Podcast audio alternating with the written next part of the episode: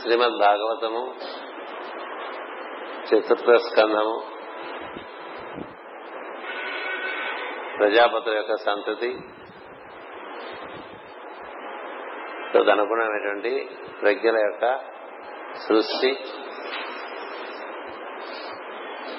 సమగ్రంగా వివరించుకుంటూ చిట్ట చివరికి దక్ష ప్రజాపతి కథలోకి ప్రవేశించాం. దక్ష ప్రజాపతి ఆ నామంతోనే మనకు తెలుస్తుంది అతను దక్షుడని, సమర్థత కలిగినటువంటి వాడని, తన యందు తనకు చాలా విశ్వాసము మిన్నగా ఉన్నటువంటి వాడని, తనకు అప్పచెప్పబడినటువంటి కార్యములు సమర్థతతో నిర్వహించగలిగినటువంటి ఒక ఆత్మస్థైర్యము కలిగినటువంటి వాడని. మొదట్లో మనం ప్రజాపతుల యొక్క పుట్టుక చదువుకున్నప్పుడు దక్ష ప్రజాపతి చతుర్ముఖ బ్రహ్మ యొక్క కుడి బొటనవేలు నుంచి దిగి వచ్చినట్టుగా మనకు చెప్పారు. అంచేత మనలో కూడా మన సామర్థ్యం మన బొటనవేలు ప్రకారం మనం మానవుని యొక్క రూపం దైవం యొక్క ప్రతిరూపంగా చేస్తూ ఉంటారు కాబట్టి మన అందరి బొటనవేలు సాముద్రికం ప్రకారం మన యొక్క సమర్థతను తెలుపుతూ ఉంటుంది. దక్ష ప్రజాపతి కడు సమర్థుడు. అంతేకాక తన తండ్రి యందు తాత అయినటువంటి నారాయణుడు యందు పరిపూర్ణమైన భక్తి కలిగినటువంటి వాడు. అతని నుంచి సృష్టి కొంచెం విస్తారంగా దిగి వచ్చింది. నిజానికి ఎక్కువగా మానవ రూపములు మనకి భౌతికంగా ఏర్పడినవన్నీ కూడా దక్ష ప్రజాపతి కాలం నుంచే ఏర్పడుతూ వచ్చాయని చెప్పి భాగవతం చెప్తుంది. స్వయంభూ మనవు శతరూప అనేటువంటి వారుగా మహావిష్ణువే మహాలక్ష్మితో కూడి శతర్ముఖ బ్రహ్మగా వారి నుండి దిగివచ్చి శతరూప ద్వారా 100 మంది సంతానాన్ని కంటారు. ఆ కన్న సంతానాన్ని వారికి వీరికి ప్రజాపతులందరికీ పెళ్లి చేయటం ఇలా కథ మనకి తెలుసు. అందులో ప్రధానంగా ఆహూతి, ప్రసూతి, దేవహూతి అనేటువంటి పుత్రికలు, ఉత్తానపాదుడు, ప్రియవ్రతుడు అనేటువంటి పుత్రులు ఇద్దరు కలుగుతారు. వారి కథ తెలుసుకుంటూ ఉంటేనే మనకి భాగవతంలో చాలా భాగం నడిచిపోతూ ఉంటుంది. అంచేత ఇప్పుడు మనకి ప్రజాపతులందరికీ కూడా దేవహూతిని అర్ధమ ప్రజాపతికి ఇచ్చి సంతానంగా అంటాం. అలాగే ఆకూతిని రుచి అనేటువంటి ప్రజాపతికి ఇచ్చే సంతానాన్ని కంటాం. అటు పైన ప్రసూతిని దక్ష ప్రజాపతికి తెచ్చి దక్ష ప్రజాపతి ప్రసూతి 24 మంది సంతానాన్ని 16 మంది సంతానాన్ని కన్నట్టుగా మనకి ఇక్కడ కృష్ణ భాగవతంలో చెప్పబడి ఉంటుంది. ఎవరి 16 సంతానం అంటే 14 చంద్రకళలు, అటు పైన స్వాహ అనేటువంటి అగ్నిదేవుని భార్య, స్వధ అనేటువంటి పితృదేవతల ఎందు ఏర్పడేటువంటి స్వశక్తి, తనను తాను ధరించేటువంటి అంటే తన దేహాన్ని తాను ధరించి ఉన్నా అనేటువంటి స్థితి కలిగించేటువంటి ప్రజ్ఞగాను, అటుపైన సతి అనేటువంటి మరొక కన్యగాను, 3 కన్యలు. సతి అనేటువంటి కన్య పూర్ణిమగాను, స్వధ అనేటువంటి కన్య అమావాస్యగాను, స్వాహ అనేటువంటి గంజన అష్టమ తిథిగాను మనకి తెలుసుకున్నట్టు తరగతిలో తెలుసుకోవడం జరిగింది. అలాగే మిగతా 13 కళలు ఏవైతే ఉన్నాయో ఆ 13 కళలు ధర్ముడు అంటే యమధర్మరాజుకి ఇచ్చి వివాహం చేసినట్లు మనం తెలుసుకోవడం జరిగింది. అంచేత సృష్టిలో దక్ష ప్రజాపతి నుంచి ఏర్పడినటువంటి 13 కన్యలుగా 13 ధర్మములు వచ్చాయి. అంటే ఈ 13 ధర్మములు ఎవరు సృష్టిలో చక్కగా నిర్వర్తించుకుంటారో వారి సృష్టి అందు చిక్కుపడకుండా ఈ సృష్టిని యొక్క వైభవాన్ని అనుభూతి చెందగలరు. ఈ గుణములు ఎవరి యందు లోపిస్తాయో వారు కాస్త లోటుపాట్లకు గురవుతూ ఉంటారు అన్ని లోకాల్లో కూడా. అందుచేత మనం ప్రత్యేకంగా ఈ ధర్మాల్ని మనం మన జీవితంలో ఏర్పరచుకోవడానికి చేసే ప్రయత్నమే నిజమైనటువంటి సాధన. ఏం చేస్తుంటే ధర్మము లేక దైవము యొక్క అవగాహన ఉండదు, అనుభూతి ఉండదు. ధర్మము లేకపోతే జీవితం కూడా కుంటుపడిపోతుంది. అంచేత అంతా అస్తవ్యస్తంగా ఉంటుంది. ఆ కారణం చేత మనకి 13 కన్యల్ని మనం శ్రద్ధగా అనునిత్యం గుర్తు తెచ్చుకుంటూ ఉండాలి. వారి యొక్క అనుకునే తిథులలో వారిని మనం అట్లా ఏర్పాటు చేసుకోవచ్చు. 13 తిథులకి 13 మంది, 13 ధర్మములు ఉన్నాయి. 14వ తేదీ అంటే 14 కాదు, 8వ తేదీ అష్టమి స్వాహ అగ్నిదేవునికి ఇచ్చారు. తర్వాత అమావాస్య పితృదేవతలకు ఇచ్చారు. అటుపైన పౌర్ణమి సతీదేవి, ఆమెను శివునికి ఇచ్చి పెళ్లి చేయడం జరుగుతుంది. కాబట్టి మనకి 13 తిథులు ఒక్కసారి గుర్తు చేస్తాయి. చేస్తుంటే మనకి గుర్తుండిపోవాలి, వెనుంటే కంఠోపాఠం చేయాలి. వాటిని ఆ తిథుల నాడు మనం ఒక్కసారి స్మరించి మన ఎందు శాశ్వతంగా దాన్ని ఏర్పాటు చేసుకోవాలి. అందులో ఒకటవ ధర్మము శ్రద్ధ. శ్రద్ధ లేనిది ఈ సృష్టిలో ఎవరు ఏ విధంగానూ ఆనందంగా జీవించలేరు. శ్రద్ధ వల్ల జ్ఞానం కలుగుతుంది, జ్ఞానం వల్ల వికాసం కలుగుతుంది, వికాసం వలన జీవనాన్ని సుఖంగా ఏర్పరచుకోవడానికి అవకాశం ఏర్పడుతుంది. 2వది మైత్రి. వీటన్నిటికీ మన గొప్పదానికి ఒక్కొక్క కథ చెప్పుకోవచ్చు. అంచేత భగవద్గీతలో దేని యందు ఎవరి యందు ఈ గుణంగా నేను ఉన్నానో తెలియపరుస్తూ ఉంటాడు భగవంతుడు. మైత్రి, అటుపడే దయ, శాంతి, తుష్టి, పుష్టి, ప్రియము, ఉన్నతి, బుద్ధి, మేధ, ఓర్పు, లజ్జ, మూర్తి లాగా ఆకారము మనకు మనం ఏ విధంగా నిర్మాణం చేసి ఇచ్చాడో శరీరం ఆకారం, ఆకారాన్ని అలాగే నిలబెట్టుకుంటే అది అందంగా ఉంటుంది. అందమైన మూర్తి అంటే ఏంటంటే మనువు నిర్మాణం చేసేటువంటి మూర్తులే పితృదేవతతో కూడి ఈ నిర్మాణాన్ని చేస్తారు. అంచేత దీన్ని మనం చక్కగా అదే విధంగా ఉంచుకోవాలని ప్రయత్నం చేయాలి తప్ప దాన్ని ఒక వికారమైన రూపంగా చేసుకోకూడదు. ఎందుకు దానికి వికారమైన రూపం వస్తుందంటే మనకు ఈ ధర్మముల ఆచరణ యందు మనకు ఉండేటువంటి శ్రద్ధను బట్టి. అది లోపించినప్పుడు ఇవన్నీ క్రమంగా ఒక్కొక్కటి మనలో లోపించడం చేత ఒక అందమైనటువంటి ఆకారము, ఒక వికారమైనటువంటి ఆకారంగా ఏర్పడుతుంది. అంచేత ఇటువంటి 13 తిథులు మనకు చెప్పారు. వీటి వల్ల ఏం జరుగుతుందని కూడా మనం చెప్పుకున్నాం. శ్రద్ధ వలన సుతము పుట్టును, అనగా శాస్త్రాది విషయములు ఆచరణలో పెట్టడం జరుగును. శ్రద్ధ ఉంటే శాస్త్రాలు మనం నేర్చుకోవటం మన యందు ఆకలింపై ఎప్పటికీ ఉండిపోవటం ఉంటుంది. శ్రద్ధ లేదనుకోండి, మనం చదువుకున్నది ఇవాళ మర్చిపోతాం, ఇవాళ చదువుకున్నది రేపు మర్చిపోతాం, రేపు తెలుసుకున్నది ఎల్లుండి మర్చిపోతుంటాం. ఇప్పుడు మర్చిపోయే వాళ్ళకి ఎన్ని తెలుసుకుంటే ఏం లాభం, వికాసం కలగదు. ఆయన చేత శ్రద్ధ వలన శృతము పుట్టున, అనగా విన్నట్టు శాస్త్రాది విషయములు ఆచరణలో పెట్టడం జరుగును. కేవలం దీన్ని గుర్తుపెట్టుకోవడం వల్ల గుర్తుండవు, ఆచరిస్తూ ఉంటుంది. అంచేత మైత్రి వలన ప్రసాదం, అనగా మనస్సునకు వికాసము కలుగును. ఎవరి మనస్సు వికాసం పొందుతుందంటే మైత్రి ఉన్న చోట వికాసం. అంచేత ధర్మరాజు గారు చెప్పుకుంటూ ఉంటాం, అజాత శత్రువు అని, అతనికి ఎవరి ఎందు శత్రుత్వం లేదు. అంచేత అతని మనసు వికాసం చెంది ఉంది. ఎప్పుడు ఎక్కడ ఏమి ఏ విధంగా చేయాలో, ఏ విధంగా మాట్లాడాలో, ఏ విధంగా ప్రవర్తించాలో ఇవన్నీ ఆయనకి సులభంగా మనసుకు తడుతూ ఉంటాయి. ఇట్లా ప్రతిదానికి ఒక్కొక్క మనకు ఉదాహరణ చెప్పుకోవచ్చు. దయ వలన అభయము కలుగును. కాబట్టి మనలో భయం చాలా ఎక్కువగా ఉందంటే అర్థం ఏంటంటే మనం ఎందు దయ లేకపోవటం వల్ల మనం చేసేటువంటి పనుల్లో నిర్దాక్ష్యంగా అన్యంగా ఉండటం వలన మనం చూపించేటువంటి ఆ దయలేమి మన ఎందు భయముగా ఏర్పడుతూ వస్తుంది.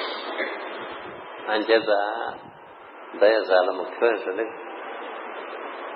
ధర్మంగా చెప్తారు. దయ ఎలా ఉండాలి, మనకన్నా కష్టంలో ఉండేవాళ్ళు, మనకన్నా దుఃఖంలో ఉండేవాళ్ళు, మనకన్నా బలహీనులు, అన్ని విషయాల్లోనూ మనకన్నా బలహీన ఎందు వాళ్ళు అలా ఉండటానికి కారణం వాళ్ళ శాస్త్రే అనుకోకుండా వారి యందు మనకు దయ ఉండాలి. ఇలా దయ చూపించడానికి ఎదుటివారి యొక్క ప్రవర్తనతో సంబంధం లేదు, మనలో అది ఉంటే అది అందరి యందు ప్రవహిస్తూ ఉంటుంది. అలాంటి దయ వలన అభయం కలుగుతుంది. మనకి భయం ఎందుకు కలుగుతుంది చెప్పండి? జాతిలో మొత్తం మానవ జాతి అంతా అగ్రదేశాల దగ్గర నుంచి అందరికీ భయమే. ఎక్కడ భయం ఉండదంటే ఎక్కడ దయ ఉంటుందో అక్కడ భయం, ఎక్కడ దయ ఉండదో అక్కడ భయం పెరుగుతూ ఉంటుంది. ఎక్కువ భయం ఉందంటే ఎక్కువ వాళ్ళు దయాగుణమును ఆశ్రయించి దాన్ని ఆచరణలో పెట్టాలనేది నిర్వర్తించుకోకపోవటం వల్ల. ఎవరికి బాగా భయం లేకుండా ఉంటారంటే ఏదో కష్టంలో ఉండేటువంటి పాము ఉందనుకో, ఆ పామును తీసి మనం రక్షించడానికి మనమే భయపడతాం కదా. అదొక అపాయంలో ఉంది, అపాయం నుంచి తీసి రక్షిస్తే అది బయటకు వస్తుంది, మనమే కాటేస్తుందేమో అని మనం అలా ఉండిపోతాం కదా. మరి నరుడు కథ చూసుకుంటే అగ్ని మండలాల్లో చిక్కుపోయినటువంటి ఒక నాగుపాముని చూసి తాను స్వయంగా దాన్ని రక్షించిస్తాడు. ఇలాంటి కథలు మనకి చాలా పురాణాల్లో భారతాది గ్రంథాల్లో ఇచ్చారు. అంచేత భయము లే, దయం ఉన్న చోట భయం ఉండదు.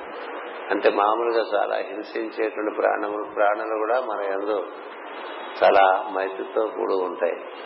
సరే, ఇవన్నీ మళ్ళీ వివరించడం నాకు ఇష్టం లేదు, కాకపోతే ఒక్కసారి గుర్తు చేద్దామనే ఉద్దేశంతో చెప్తున్నాను. దయగల వారు మరి ఒకరికి కూడా అభయమిత్తురు, శాంతి వలన సుఖము తుష్టి వలన మదము కలుగుట విదితమే అన్నారు. అంటే మనకి తుష్టి పుష్టి అని వెళ్ళి చెప్తుంటూ ఉంటాం. అంటే పుష్టి ఎక్కడ చేస్తుంటే శాంతి ఉన్న చోట పుష్టి ఉంటుంది. అలా కాకపోతే తుష్టి బాగా చేరింది అనుకోండి, మనకు కావాల్సినవన్నీ మన దగ్గర చేస్తే దాంట్లోంచి మతం పుట్టుకొచ్చేటువంటి అవకాశం ఉంటుంది. అంచేత అన్నపానీయాదులు గృహక్షేత్ర ధనములు పొల్లగా ఉన్నవారు గర్వపడకుండా మెరగవరణం, క్రియ వలన యోగమవును. యోగము అదొక క్రియ అని నిర్వర్తించుకుంటూ ఉండాలి. యోగం అనగా ప్రయోజనములు సమకూరుట, విఘ్నములు తొలగుట. మామూలుగా యోగం అంటే మనకి జీవితంలో క్రమంగా పరిస్థితులు ప్రతికూలంగా ఉండేటువంటివి అనుకూలమైపోవటం, అది యోగము. ప్రతికూలంగా ఉండటం అంటే విఘ్నము. ఒక్కొక్క విఘ్నం తొలగుతూ వెళ్లిపోతుంటుంది. ఎవరిపై అంటే క్రియ ఎందు దృష్టి కలిగినట్టు. అంటే మనం చేయవలసిన పని చేయడం తప్ప ఇతర విషయంలో మనం జోక్యం కలిగించుకోకుండా చేసుకుంటూ ఉండిపోయాం. తన పని తాను చేసుకుంటూ పోతూ ఉంటే తనకు విఘ్నములు కలిగేటువంటి అవకాశం తక్కువైపోతుంది. తన పని తను మానేసేవేవో అక్కలేని పనిలో చేతులు కాళ్ళు పెట్టుకుని సమయం వృధా చేసుకునేటువంటి వారికి విఘ్నములు కలుగుతూ ఉంటాయి. అంచేత ఈ విఘ్నములు కలగడం, ప్రయోజనములు సమకూరడం రెండు దేని వల్ల జరుగుతాయంటే క్రియ వల్ల జరుగుతాయి. అంచేత క్రియను ఒక ధర్మగుణంగా చెప్పారు. అంటే ఏ పని చేయకుండా ఊరికి అట్లా కాళ్ళు చేతులు బారదాపు కూర్చోడంగా కాకుండా మెలకుగా ఉన్నంత సమయం ఏదో ఒక పనికి వచ్చే పని చేస్తూ ఉంటే దాంట్లోంచి అన్ని సమకూరుతూ వస్తూ ఉంటాయి. అంచేత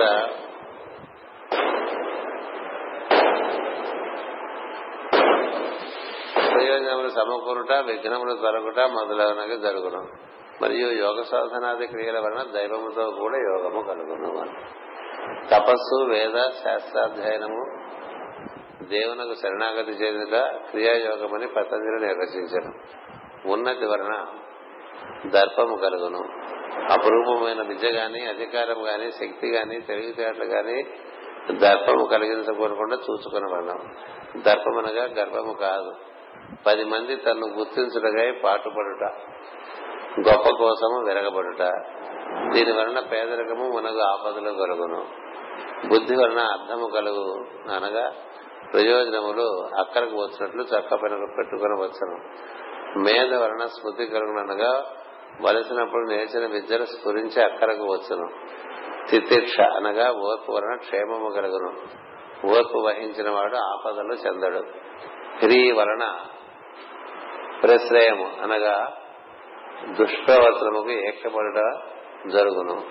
నరనారాయణుడు అనగా జీవుడు, దేవుడు.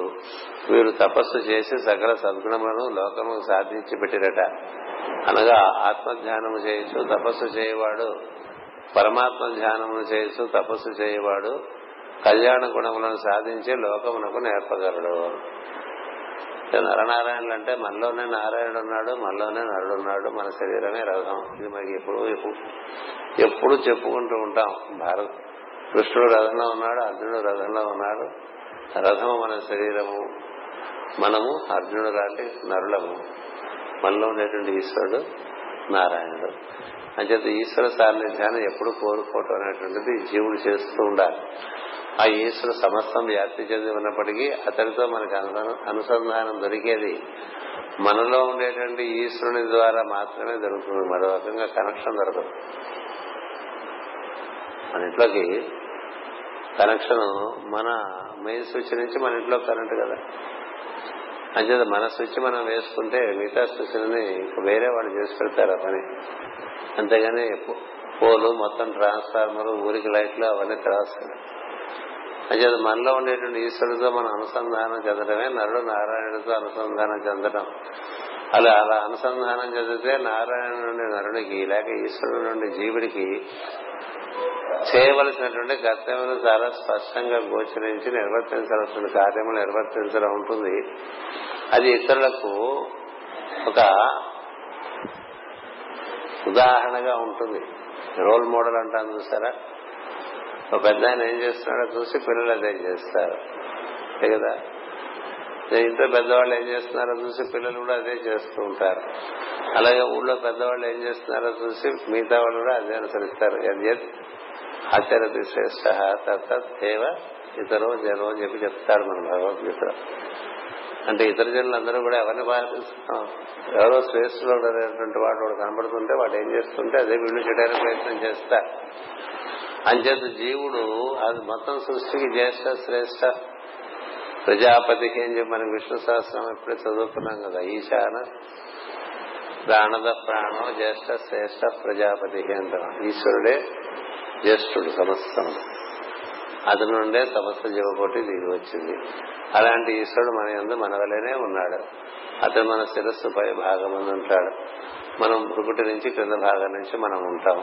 మనలో ఉండే ఈశ్వరుడితో మనం అనుసంధానం చెందితే ఆ ఈశ్వరుడు మొత్తం సమస్త సృష్టిని వ్యాప్తి చెందినటువంటి ఈశ్వరుడుగా తర్వాత క్రమశః దర్శనం అవుతుంది. అందుకని నీలో ఉండేటువంటి ఈశ్వరుడితో అనుసంధానం ప్రధానం తప్ప ఇతరమైనటువంటి విషయం ప్రధానం కాదు. ఎప్పుడైతే నీలో ఉండేటువంటి ఈశ్వరుడితో నీవు అనుసంధానం చెందుతావో అప్పుడు నువ్వు యోగమునందు ఉన్నావు. అతడితో నువ్వు కూడి ఉండటం వల్ల అతడి నుంచి నీవు సలహా సంపత్తులు ఇచ్చా జ్ఞాన క్రియశక్తులను పొంది, ఎందుకంటే మూడు గుణములకు ఆవల మనలో ఉండేటువంటి వాడు ఈశ్వరుడు, మూడు గుణములకు ఈవల ఉండేటువంటి వాళ్ళ మనం. మూడు గుణములు మన చేతుల్లో ఉండవు, పరాప్రకృతి చేతుల్లో ఉంటుంది. పరాప్రకృతి ఈశ్వరుడే అయి ఉండటం చేత ఈశ్వరుని చేతిలోనే ఇచ్చా జ్ఞాన క్రియలు ఉన్నాయి. అంచేత అతని ఇచ్చయే మన ఇచ్చగా జరగాలి, అతని జ్ఞానమే మన నుండి ప్రకాశింపాలి, అతను సంకల్పించిన క్రియే మనం నిర్వర్తించేట్టుగా ఏర్పడాలి. ఇలా ఏర్పడటం కోసం ఏర్పడింది భగవంతుడితో సంబంధం. అంతేగాని మనమేదో అనుకుని మనకు కావాల్సినవన్నీ చేసుకోవటం కోసం కాదు. ఆ మార్గం ఎప్పుడూ మనకు దుఃఖభూయిస్తూనే ఉంటుంది. అంచేత పెద్దలు ఏం చెప్పారంటే నీలోని ఈశ్వరుడు అదొక పరాప్రకృతిగానో పరమేశ్వరుడుగానో నీ ఒక తేజోమైనటువంటి తత్వము అంతటా వ్యాప్తి చెందింది, నీలో కూడా ఉన్నది. అది ఎలా ఉందంటే మనం గోదావరిలో చెంబులు ముట్టితే మొత్తం ప్రవహిస్తున్నట్టు గోదావరి మన చెంబులో కూడా ఉన్నట్టు. మన చెంబు గోదావరిలో ఉంది కాబట్టి చెంబులో గోదావరి వచ్చింది కదా. అలా మనలో అందరూ ఈశ్వరుడు ఎందుకు చేరాడు ఉండబట్టే మనకి ప్రాణము, ప్రజ్ఞ, మనసు, ఇంద్రియములు, శరీరము, చేష్టలు ఇవన్నీ ఏర్పడుతున్నాయి. అంచేత మనం మనలో ఉండేటువంటి ఈశ్వరుడితో అనుసంధానం చెందితే చాలు. ఏవేవో చేస్తూ ఉంటారు, ఏవేవో చెప్తూ ఉంటారు చెప్పేవాడు కూడా ప్రాథమికమైన సూత్రం ఎప్పుడు చెప్పరు. అందుకని వాడి చుట్టూ, వీడి చుట్టూ, గుళ్ళ చుట్టూ, గోపురాల చుట్టూ, తీర్థయాత్రనే అవన్నీ ఇవన్నీ ఏవేవో రకరకాలుగా ఆరాధనలు, పూజలు, అభిషేకాలు, హోమాలు చేసేస్తూ ఉంటాం. ఇవన్నీ ఎవరి కోసం చేస్తున్నావు? నీలో ఉండేటువంటి ఈశ్వరుని అనుసంధానం చెందడం కోసం. అంచేత నువ్వు బయట ఏర్పరుచుకున్నది ఈశ్వరుడు నీలో కూడా ఉన్నాడని తెలిసి నీ అందరి ఈశ్వరుడితో నీవు అనుసంధానం చెందాలి. అది అలా చెందినటువంటి నరుడే విజయుడు. అలా చెందినటువంటి నరుడు విజయుడు కాలేడు. ఎందుకు విజయుడు అన్నారంటే అతని నుంచి కార్యములన్నీ చక్కగా నిర్వర్తింపబడి లోక కళ్యాణానికి పనికొచ్చేట్టుగా అతని జీవితం నిర్వర్తింపబడుతుంది. ఏం చేద్దంటే భగవద్గీత, భగవద్జ్ఞానము, భగవద్ప్రియ అతని నుంచి వర్తిస్తూ ఉంటుంది కాబట్టి అలా వాళ్ళు నిర్వర్తిస్తుంటే అది చూసి వాళ్ళు మిగతా వాళ్ళకి ఉదాహరణగా తయారవుతారు. అంచేత వారు లోకమునకు వాళ్ళు నేర్పటం అంటే వారిని చూసి నేర్చుకునేవారు తయారవడమే. ఎంచేతంటే నేర్పడం అంటే ఎవరు ఎవరికి నేర్పలేరు సృష్టిలో. వారికి ప్రతి జీవుడికి తన ఉండేటువంటి స్ఫూర్తి బట్టి వాడు చెప్పంగా శ్రద్ధ దాన్ని బట్టి నేర్చుకోవటమో నేర్చుకోకపోవటమో ఉంటుంది. నేర్చుకోకుండా నేర్చుకున్నట్టుగా తిరుగుకునేటువంటి వాళ్ళు కూడా ఉంటారు. ఎంచేతంటే వాళ్ళకి శ్రద్ధ లేదు కానీ అదొక గొప్పతనంగా తిరుగుతుంది కదా. శ్రద్ధ అంటే ఏంటి? మనకి ఈశ్వరుడితో అనుసంధానం చెందడం శ్రద్ధ. ఆ ఒక శ్రద్ధ ఏర్పడింది అనుకోండి, ఇంకా మిగతా గుణాలన్నీ క్రమంగా ఈశ్వరుడే మనకు నేర్పుకుంటూ ఉంటాడు. అలాంటి ఒక వైభవపేతమైనటువంటి అనుబంధం జీవుడికి దేవుడికి ఉన్నది. అది కూడా దానికి కూడా మనకి ఇక్కడ ఆస్కారము దేనివల్ల వచ్చినది? తపస్సు. అంచేత ఆ తపస్సుగా మన యందు నిర్వర్తింపబడుతుంటారు అనునిత్యం. ఉదయం తపస్సు చేసుకోవడం అంటే నీలో ఉండేటువంటి ఈశ్వరుడితో నువ్వు అనుసంధానం చెందడమే తపస్సు. అది ఏ ధర్మం ప్రకారం చేయటం అనేది ఏం లేదు. లోకంలో ఎంతో మంది మానవులు ఈశ్వరుడితో సరాస్తమలోని ఈశ్వరుడితో అనుసంధానం చెందిన వాళ్ళు. అందరూ సంధ్యావందనం వాటి పొందలేదు, అందరూ గాయత్రి మాత్రమే పొందలేదు. ఒక్కొక్కరు ఒక్కొక్క రకంగా పొందారు. పొందిన విధానం ఒకటే, తమలోని దైవముతో తాము అనుసంధానం. అది జరగాలి. ఆ దైవము సమస్తము వ్యాప్తి చెందినటువంటి వాడు, సమస్తము తెలిసినటువంటి వాడు. అతను మన యందు కూడా ఉన్నాడు. అదే అదృష్టం.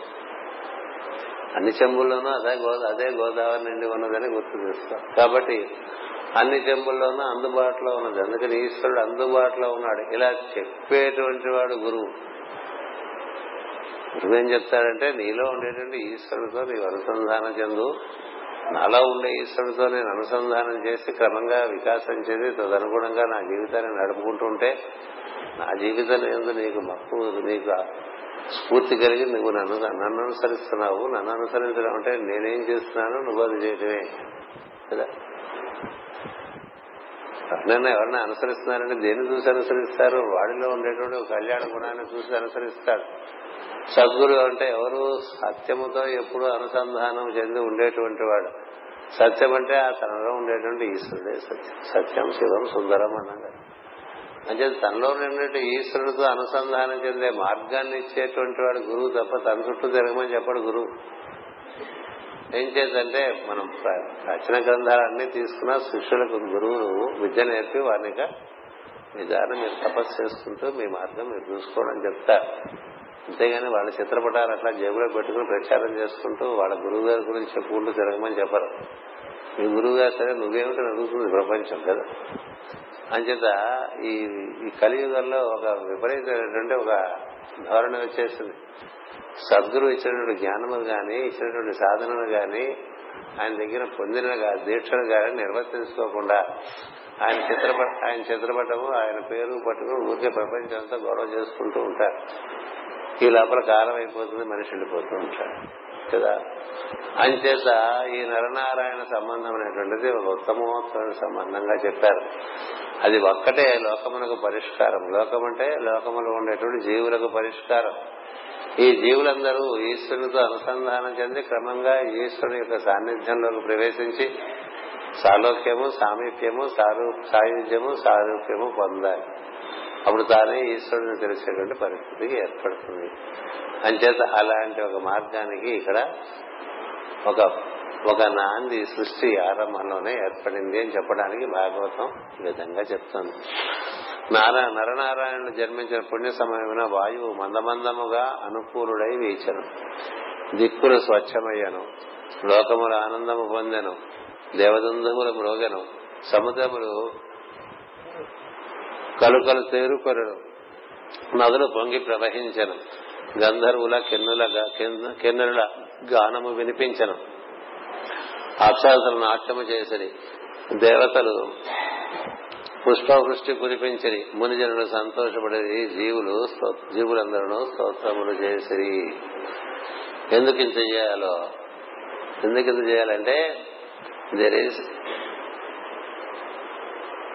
ఒక వంతెన ఏర్పడింది ప్రతి వాళ్ళకి.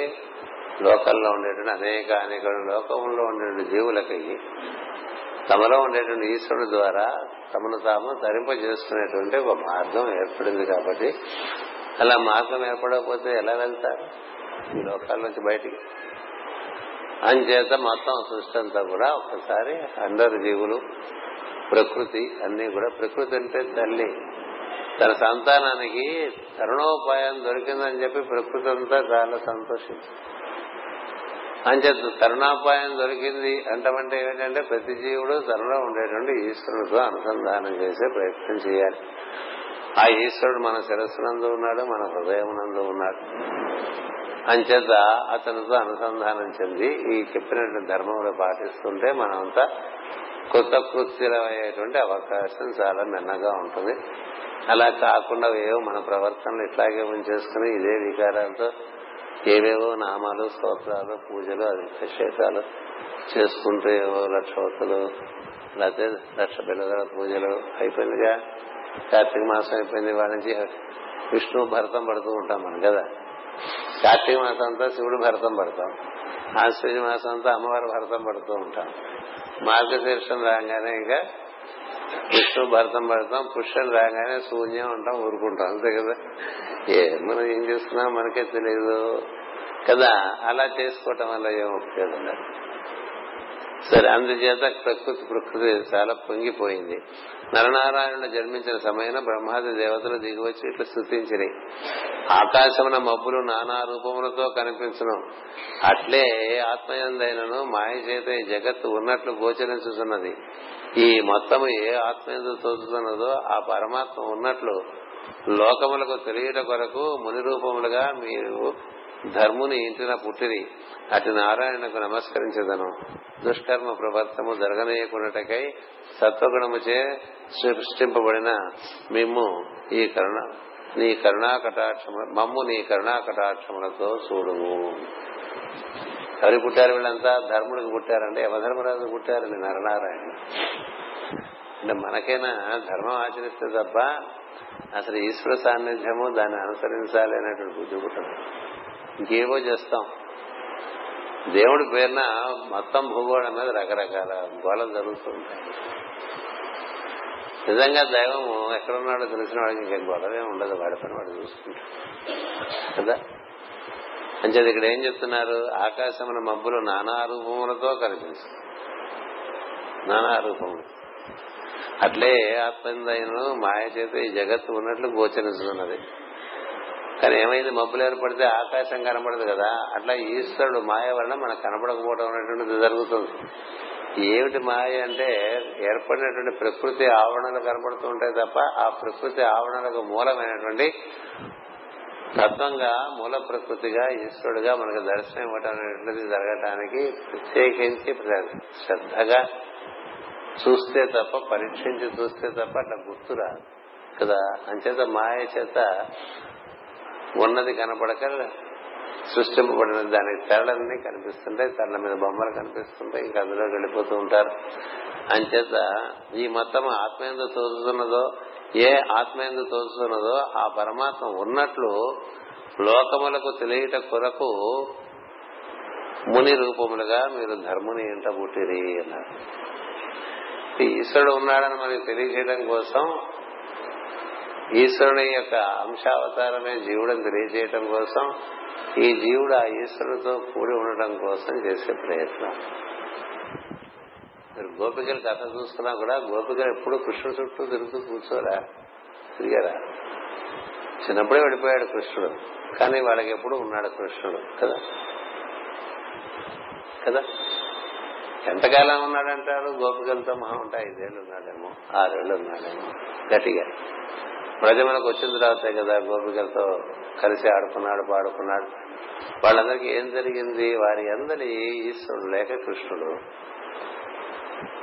వారితో అనుసంధానం కలిగించాడు. అతని గురువు సద్గురు. తన చుట్టూ తిప్పుకుంటే వాడు గురువెట్ అవుతాడండి.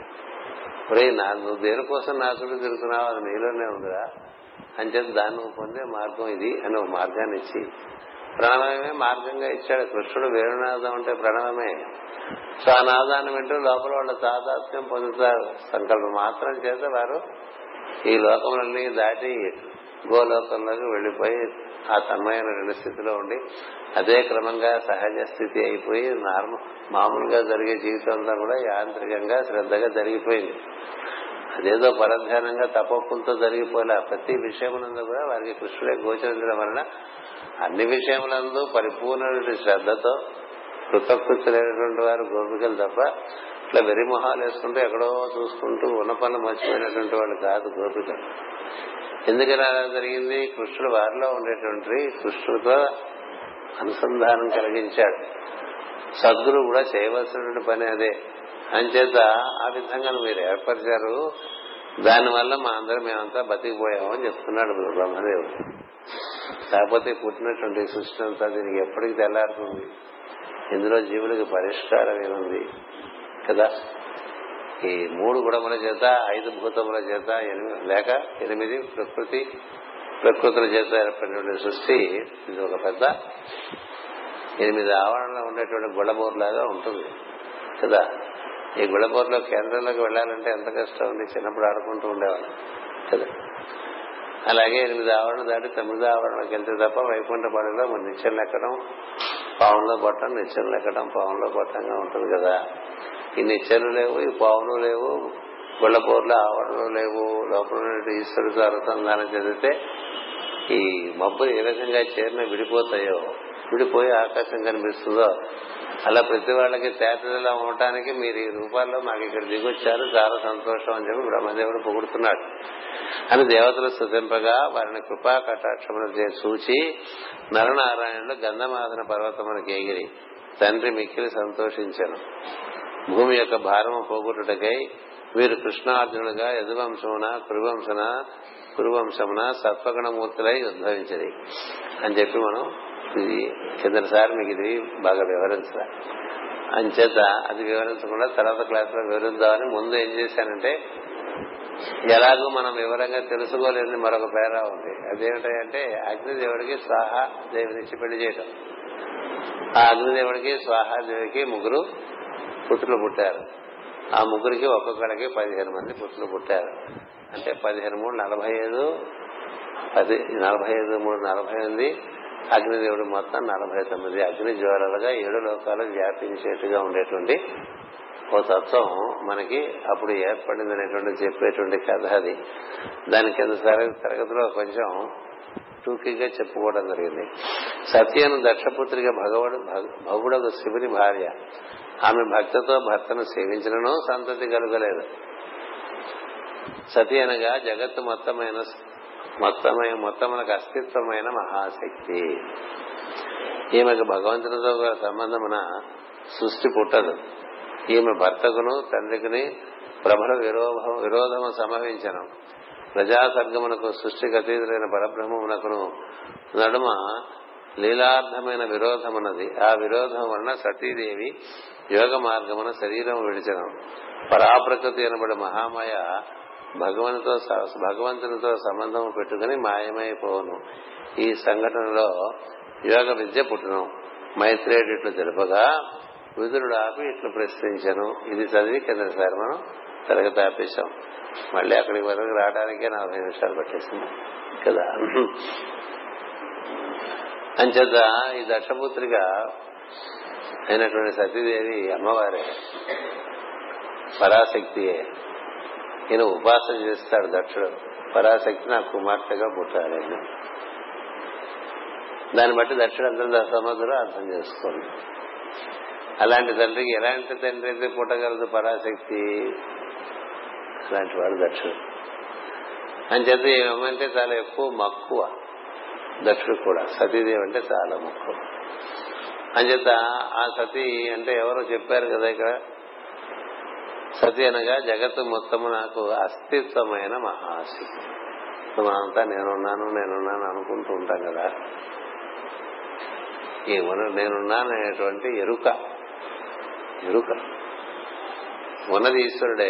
ఉన్నాననేటువంటి ఎరుక అమ్మవారు. అది గుర్తించుకోవాలి. అది చెప్తూ ఉంటాయి ఎప్పుడు మాటిమాటికి ఆ పదం కాన్సోస్మితాం అంటుంటాం. ఎవరి వల్ల నేనున్నానని తెలుస్తోందో, ఎవరి వల్ల తెలుస్తుంది? ఉన్నాం సరే, నిద్రలో కూడా ఉన్నాం మనం, మనకు తెలియదు కదా. వెనుక వచ్చినప్పుడు ఉన్నాం అనేది టేకన్ ఫర్ గ్రాంటెడ్ గా తీసుకుని ఏవేవో పనులు చేస్తూ ఉంటాం. అసలు మనం ఎలా ఉన్నాం? మనం ఉండటం అంటే ఈశ్వరుడు ఉండటమే. ఈశ్వరుడే మన వలే మనలాగా ఉన్నాడు అని తెలిసినవాడు జ్ఞాని. ఈశ్వరుడే మన యందు మన వలే ఉన్నాడు. మన యందు మన నడిపించేటువంటి శక్తి ఈశ్వరుని యొక్క శక్తియే. ఆమె ఈమె అని చేసేది. ఈ శక్తికి శివుడితో ఉండటం తప్ప ఈ ప్రజాపతుల వల్లే సంతానాన్ని కానీ జీవుల్ని ప్రపంచానికి అందించే కార్యక్రమాలు ఏం లేవు వాటి.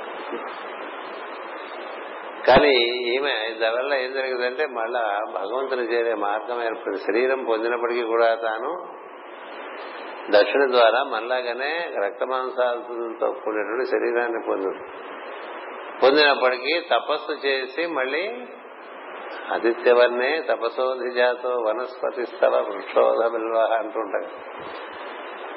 తపస్సు వలన ఆదిత్యవర్ణం మనలో పెరుగుతుంటుంది. అదే అమ్మవారు. ఆదిత్యవర్ణం అంటే చీకటిలో గవతలో ఉండేటువంటి వెలుగు అన్నారు. ఏ వెలుగైతే ఉండి మిగతా ఏవి కనబడకుండా స్థితి వస్తుందో ఆ స్థితిలో తపస్సు పూర్తి అయినట్టు. ఆదిత్యవర్ణే తపస్సు అధిజాతో అని నేను చదువుకుంటాం కదా. అంచేత అలా తపస్సు చేసుకునేవాడు ఏదో బిల్వవృక్షం ఆకులు తింటారు, అవన్నీ వేరే కనిపిస్తుంది. ఆ బిల్వవృక్షం అంటే కూడా కిందసారి కొంత చెప్పుకోవడం జరిగింది. అంటే పుష్పములు లేక ఫలములను ఇచ్చేటువంటి ఏకైక ఫలం అది సృష్టిలో. అంచేత దానికి ఒక ప్రత్యేకత ఉంది, ఒక పవిత్రత ఉంది. అందుకని అది అమ్మవారికి ఇష్టం, అది శివుడికి ఇష్టం అని చెప్పుకున్నాం. అది ఆమె ఏం చెప్తుంది, ఆమె యొక్క సువాసనే బిల్వ పత్రం అని చెప్పుకుంటాం కదా. అంచేత ఈ శక్తి ఏం జరిగింది, శరీరంలో ప్రవేశించినప్పటికీ ఈ శక్తిని ఉపాసన చేస్తే మనలో ఉండేటువంటి శక్తిని, ఆ శక్తి ఎప్పుడు శివుడితోనే ఉంటుంది. అంచేత మనలో శక్తి ఆరాధన అనేటువంటిది తపస్సు ద్వారా శక్తిని పొందడం, ఆ శక్తి ద్వారా ఈశ్వరుడు చేరడం లేదా శక్తులు కోరి పతనం చెందడం, రెండు రకాలు ఉంటాయి కదా. చాలా మంది శక్తులు కోరి పతనం చెందారు. అసలు శక్తి ఎవరిని ఆశ్రయించిందో వారిని మనం ఆశ్రయించేస్తే అది కదా ఆమె చూపించింది ఉపాయం. నేను ఇంత శక్తినైనా నేను ఒకరిని ఆశ్రయించడం వల్ల నేను ఇలా ఉన్నాను, అని చేత దీనివల్ల నేను సుఖంగా ఉన్నాను అని తెలియపరుస్తూ ఉంటుంది. అంచేత సృష్టికి ఇప్పుడు ఈ తపస్సులు చేసే వాళ్ళందరూ కూడా వాళ్ళ వల్ల సృష్టి కార్యం ఏం జరగదు కదండి, జరుగుతుందా? దక్ష ప్రజాపతి పని ఏంటంటే సంతానాన్ని పెంచి ఈ సృష్టిని అంతా బాగా ఏర్పాటు చేసి దీనికి ఒక విధి విధానం ఇచ్చి ఇలా ఉండండి అలా ఉండండి, పొద్దున్నే నిద్ర లేవండి, స్నానం చేసుకోండి, శుచిగా ఉండండి, ఆ తర్వాత దేవారాధన చేసుకోండి. దేనికోసం అంటే ఇక్కడ సుఖంగా ఉండడం కోసం. అంతే ఎవరైనా కోరుకునేది ఇక్కడ సుఖంగా ఉందామనే కదా సామాన్యంగా కోరుకునేది. ఎక్కడో వాడు ఉంటాడు ఇవన్నీ దాటి వెళ్ళిపోదాం అనుకున్నటువంటి వాడు, వాడు ఎక్సెప్షన్ రూల్కి కదా. మామూలుగా అందరూ ఏం కోరుకుంటారు, సృష్టిలో సుఖంగా ఉందామని కోరుకుంటారు. అంటే సుఖంగా ఉండటానికి ఎట్లా ఉంటే సుఖంగా ఉంటుందో ఆ రూల్స్ రెగ్యులేషన్స్ అన్ని ఇచ్చేస్తారు దక్షుడు. ఇచ్చేసి ఇలా కాకుండా నేను పెళ్లి చేసుకోనంటే దక్షుడు ఒప్పుకోడు, నేను సంతానం కరణం అంటే దక్షుడు ఒప్పుకోడు, నేను వీటిలోనూ ఈ ధర్మాలు వీటన్నిటిలోనూ లేకపోతే ఈ సృష్టి చక్రంలో నేను ఉండను, నేను విడిగా ఉంటానంటే ఒప్పుకోడు. వీటన్నిటికీ విడిగా ఉండేటువంటి వాడు ఉన్నాడు సృష్టిలో. ఇది దీన్ని పోషిస్తూ దీనికి విడిగా ఉంటాడు ఆయన వాడు విడిగా ఉన్నాడు. ఇప్పుడు ఆయన ఏంటి, ఆయన సరిగ్గా బట్టలు కూడా వేసుకోడు కదా. ఇప్పుడు సంఘంలో ఉన్నానుకోండి, ఓ సంస్కృతి ఉంటుంది కదా, ఆ సంస్కారం ఉంటుంది, ఓ సాంప్రదాయం ఉంటుంది, దాన్ని అనుసరించి జీవించాలి కదా. ఇట్లా ఒంటిండా పావులు వేసుకోకుండా దొరికితే ఎవరుకుంటారు చెప్పండి. సరిగ్గా బట్ట వేసుకోకుండా దిగంబరుడు కదా ఆయన, దిక్కులే అంబరముగా గలవాడు అని చెప్పి తిరుగుతుంటే ఒప్పుకుంటామా లేదా? బూడిద పూసు తిరుగుతుంటే ఒప్పుకుంటామా? అట్లా జడలు దింపుకుని ఉంటే 10 మంది తిరిగే చోట ఇళ్లలోనూ సంస్కారవంతులు వాళ్ళు ఏదో జొరబడు ఏం చేయగలరు అని అలా జొరబడు కూడా కదా అందాన్ని అని ఉంటాడు. ఇప్పుడు ఈవిడే చేసింది సతి ఆయన్ని ప్రేమించడం ఏంటి, సహజమైనటువంటి ఆకర్షణ, శివుని యందు ఆకర్షణ. ఏం చేత శివశక్తియే అది తెలిసి ఆయనకి శివశక్తి అయినా కూడా శివశక్తికి శివుడికి ఇచ్చి పెళ్లి చేసినప్పటికీ కూడా దక్షుడికి ఇష్టం ఉండదు. ఏం చేద్దంటే తన కార్యం ఒకటే, ఇక్కడ ఈ కార్యం. తన పిల్లలు మిగతా వాళ్ళందరూ శుభ్రంగా అందరూ పిల్లా పాపలతో గలగలలాడుతూ ఆయనకి సంక్రాంతి పండుగలు నిర్వర్తించేవాడు. ఆయన వల్లే వచ్చిన ఈ సంక్రాంతి పండుగలు, ఈ అల్లుళ్ళు, కోడళ్ళు, మనవలు, మనవరాళ్ళు అందరూ ఇళ్ళకి చేత ఇవన్నీ ఈ మొత్తం మన సంస్కృతి అంతా దక్ష ప్రజాపతి భృగు మహర్షితో కూర్చి ఏర్పరిచిందండి. మిగతా చాలా మంది కశ్యప ప్రజాపతి కూడా ఆయనకి అల్లుడే, చాలా మంది అల్లుళ్ళు ఆయనకి. అవి ఉండటం చేత ఈ ప్రజాపతులందరి పని ఏమిటి, ఇటు పక్క చక్కగా ఒకటి ఏర్పాటు చేయడం, సృష్టి నిర్మాణం. ఈ సృష్టిలో పొందవలసినటువంటి అనుభూతులు, ఆనందం పొందడం కోసం నేర్చుకోవాల్సిన ధర్మములు, ఆచరించాల్సినటువంటి కర్తవ్యములు, ఇలాంటివి ఒకటి అల్లారు, ఒక గేమ్ అల్లారు. దానికి ఆయన అధిపతి అండి. ఇప్పుడు ఈ శివుడు ఉన్నాడు అనుకోండి, ఈయనకి ఇవేమీ చేయవలసినటువంటి దీనికి అతీతుడు. నారాయణుడు ఇందులోకి వస్తూ ఉంటాడు కదా, అవసరం అయితే ఇప్పుడు నరనారాయణులుగా వచ్చాడు కదా, అది కూడా రాడు. ఏం చేత అతడు అలా మొత్తానికి ఆధారంగా ఉంటాడు. అతడు సమస్తానికి ఇందులోకి దిగి వచ్చినట్టుగా తెలియదు, అన్నిట్లోనూ ఉంటాడు కానీ ఉన్నట్టుగా కనపడు, అన్నిట్లోనూ ఉంటాడు, ఒక శారీగా కనపడ్డు. అట్లా ఉండేవాడు వాడు ఉన్నాడు. అలాంటి వాడిని ఈవిడ ప్రేమించింది. ప్రేమిస్తే ఏం జరుగుతుంది, ఈయన ఆయన కలిసి ఉండేది అగ్నిస్వరూపం అయి ఉంటుంది. ఎందుచేత ఈ భౌతికమైనటువంటి ఈ ప్రపంచంలో సంతానం కంటం అటువంటివన్నీ ఉండవు, ఆ దృష్టే ఉండదు. అందుచేత వాళ్ళిద్దరిది ఇక్కడ మాస్టర్ ఏం చెప్పారంటే, పరాప్రకృతి అనబడి మహామాయ భగవంతులతో సంబంధం పెట్టుకుని మాయమైపోయాను. ప్రజాసర్గమునకును సృష్టికి అతీతులైన పరబ్రహ్మమునకును నడుమ లీలార్థమైన విరోధం ఉన్నది. బ్రహ్మమును గురించి మనం ఆరాధన చేయటం మొదలు పెట్టామంటే ఇటు పక్క దాన్ని మనం నిరసిస్తున్నట్టేగా కదా. యోగం ఏం చేస్తుంది, ఇటు ఏదో నిర్వర్తించుకుంటూ దాంతో కూడి ఉండని చెప్పుకుంటున్నారు. అంచేత ఈయనేమో దక్షపరంతా ఇటు చూడమని, ఈశ్వరుడేమో దీనికంతా అతీతులుగా అటుంటాడు. అందుకని ఇప్పుడు ఈ పరాశక్తి ఇటు వచ్చి అటు వెళ్ళటం వల్ల యోగ విద్యకి మార్గం ఏర్పడింది. మళ్ళీ చెప్తున్నారు ఇక్కడ, ఇటు వచ్చి ఈ దేహం ఉండగానే ఆరాధన చేసి, తపస్సు చేసి, శివుని మెప్పించి శివుని చేరిపోతుంది. శివుని చేరటం అంటే ఈ దేహం ఉండదు. ఈ దేహము రకరకమైనటువంటి పరిణామములు చెంది చివరికి మొత్తమైనటువంటి ఒక అగ్నితేజంగా మారిపోయి శివుడితో ఏకీభావం చెందుతుంది. అంచేది ఈ విధం చెప్తే అప్పుడు ఈయన వెదురు ఊరుకుంటాడు. వీళ్ళిద్దరికి ఏదో వైరం వచ్చిందట కదా, అదేదో చెప్పమని అడిగాడు. అంటే వేదంలో ఇప్పుడు మనకి మామూలుగా ఇప్పుడు మనకు కూడా ఇప్పుడు సన్యాసం తీసుకున్నారు అనుకున్నారు. నిజమైన సన్యాసమే, నిజమైన సన్యాసమే తీసుకున్నారు. మనకి రకరకాల సన్యాసాలు ఉన్నాయి. సన్యాసం అని పేరుగానే అన్ని ఆశ్రమాలు, ఆస్తులు, లావాదేవీలు ఉండేటువంటి సన్యాసులు ఎంతమంది లేరు. వారు సన్యాసించినట్లు కాదు కదా. అంచేత సన్యాసం అంటే ఇటుపక్క దేనితోనూ సంబంధం లేక సమ్యక్ జ్ఞాసముతో ఈశ్వరుతో సంబంధం కలిగి ఉండేటువంటి వాడు. వాళ్ళని మనం మామూలుగా పెళ్లిళ్ళకి వాటికి పిలవకూడదు. పెళ్లి కూతురుని, పెళ్లి కొడుకుల్ని వాళ్ళ దగ్గర తీసుకెళ్లి ఆశీర్వచనం కోరకూడదు. ఎందుకంటే వాళ్ళు అటు వెళ్ళేవాళ్ళు, ఇటు వచ్చేవాళ్ళు కాదు. వాళ్ళు ఆశీర్వదిస్తే ఇటు మసే. అంచేత సంసారంలో ఉండేటువంటి మహాపురుషుల దగ్గరికి తీసుకెళ్ళాలి తప్ప సంసారంలో లేని వారి దగ్గరికి తీసుకెళ్ళాలి. శాస్త్రం అట్లా చెప్పదు. అంచేత ఏంటంటే దక్షుడు కదంతా ఇటు పక్క బాగా మాయని ఆధారంగా అంతా అల్లుతాడు, చాలా అల్లుతాడు. ఈయనకి 16 కాక ఇంక 27 మంది నక్షత్రాలు కూడా ఈమె కూతురే కుమార్తెలు అని చెప్తారు కదా. నిజానికి ఈయన కుమార్తెలు కారు. ఎందుకంటే దక్షుడు కదా భూమి మీద పుట్టింది కదా, భూమికి ఏర్పడి కదా. ఆ కనబడేటువంటి నక్షత్రం అనేది కూడా అంతకు ముందు నుంచి ఎప్పటి నుంచో ఉన్నటువంటి.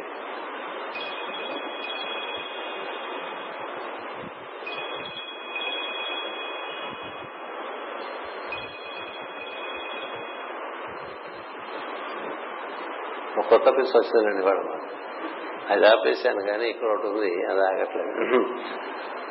అంచేత ఆ విధంగా ఆయన పరబ్రహ్మము, సృష్టికి మూలం ఈయన. సృష్టి చిత్రముఖ బ్రహ్మ అందరినీ సృష్టి చేయమని కదా కోరాడు. పెంచండా సంతాన జీవులందరూ బయటకు తీసుకొచ్చేసేయండి, వాడంతా అవ్యక్తంగా ఆయన పడున్నారు అక్కడ. అంతే అందరూ తనకు తనందనాలు ఒప్పుకోలేదు, అందుకని వాళ్ళ మీద కోపం వచ్చింది. సరే, ఆ కథ అయిపోయింది కదా. వాళ్ళు కోరలేదుగా, వాళ్ళు ప్రజాస్వామ్య సర్గానికి సహకరించారు. మేము అందుకు రాలేదు, మీరు ఏర్పరిచేటువంటి ఈ జీవ తామరతంపరగా ఏర్పడే జీవులందరూ కూడా మార్గం చూపించడానికి మేము ఉంటాం సృష్టిలో, తప్ప మేము సంతానం కానీ పని లేదని చెప్తారు. అసలు మొదటి నుంచి ఇలాంటి కార్యం లేనివాడు ఉన్నాడు కదా. స్వతంత్ర బ్రహ్మ సృష్టి నారాయణుడు సంకల్పంగా జరుగుతుందండి. బ్రహ్మ ఏం కోరుకున్నాడు, ఎప్పుడున్నా నాకు ఇబ్బందులు వస్తే నువ్వు వస్తువులు కాస్త తగ్గబడుతున్నా కోరుకున్నాడు. కాబట్టి నారాయణుడు కూడా ఒప్పుకున్నాడు. ఈయనేమిటి, ఇంకా ఎంతకన్నా పరం ఇది అయి ఉండటం చేత ఇప్పుడు ఈ సతీదేవి అటు వెళ్ళింది అనుకోండి, అటు వెళితే ఇటు కథకి వ్యతిరేకమే కాదు.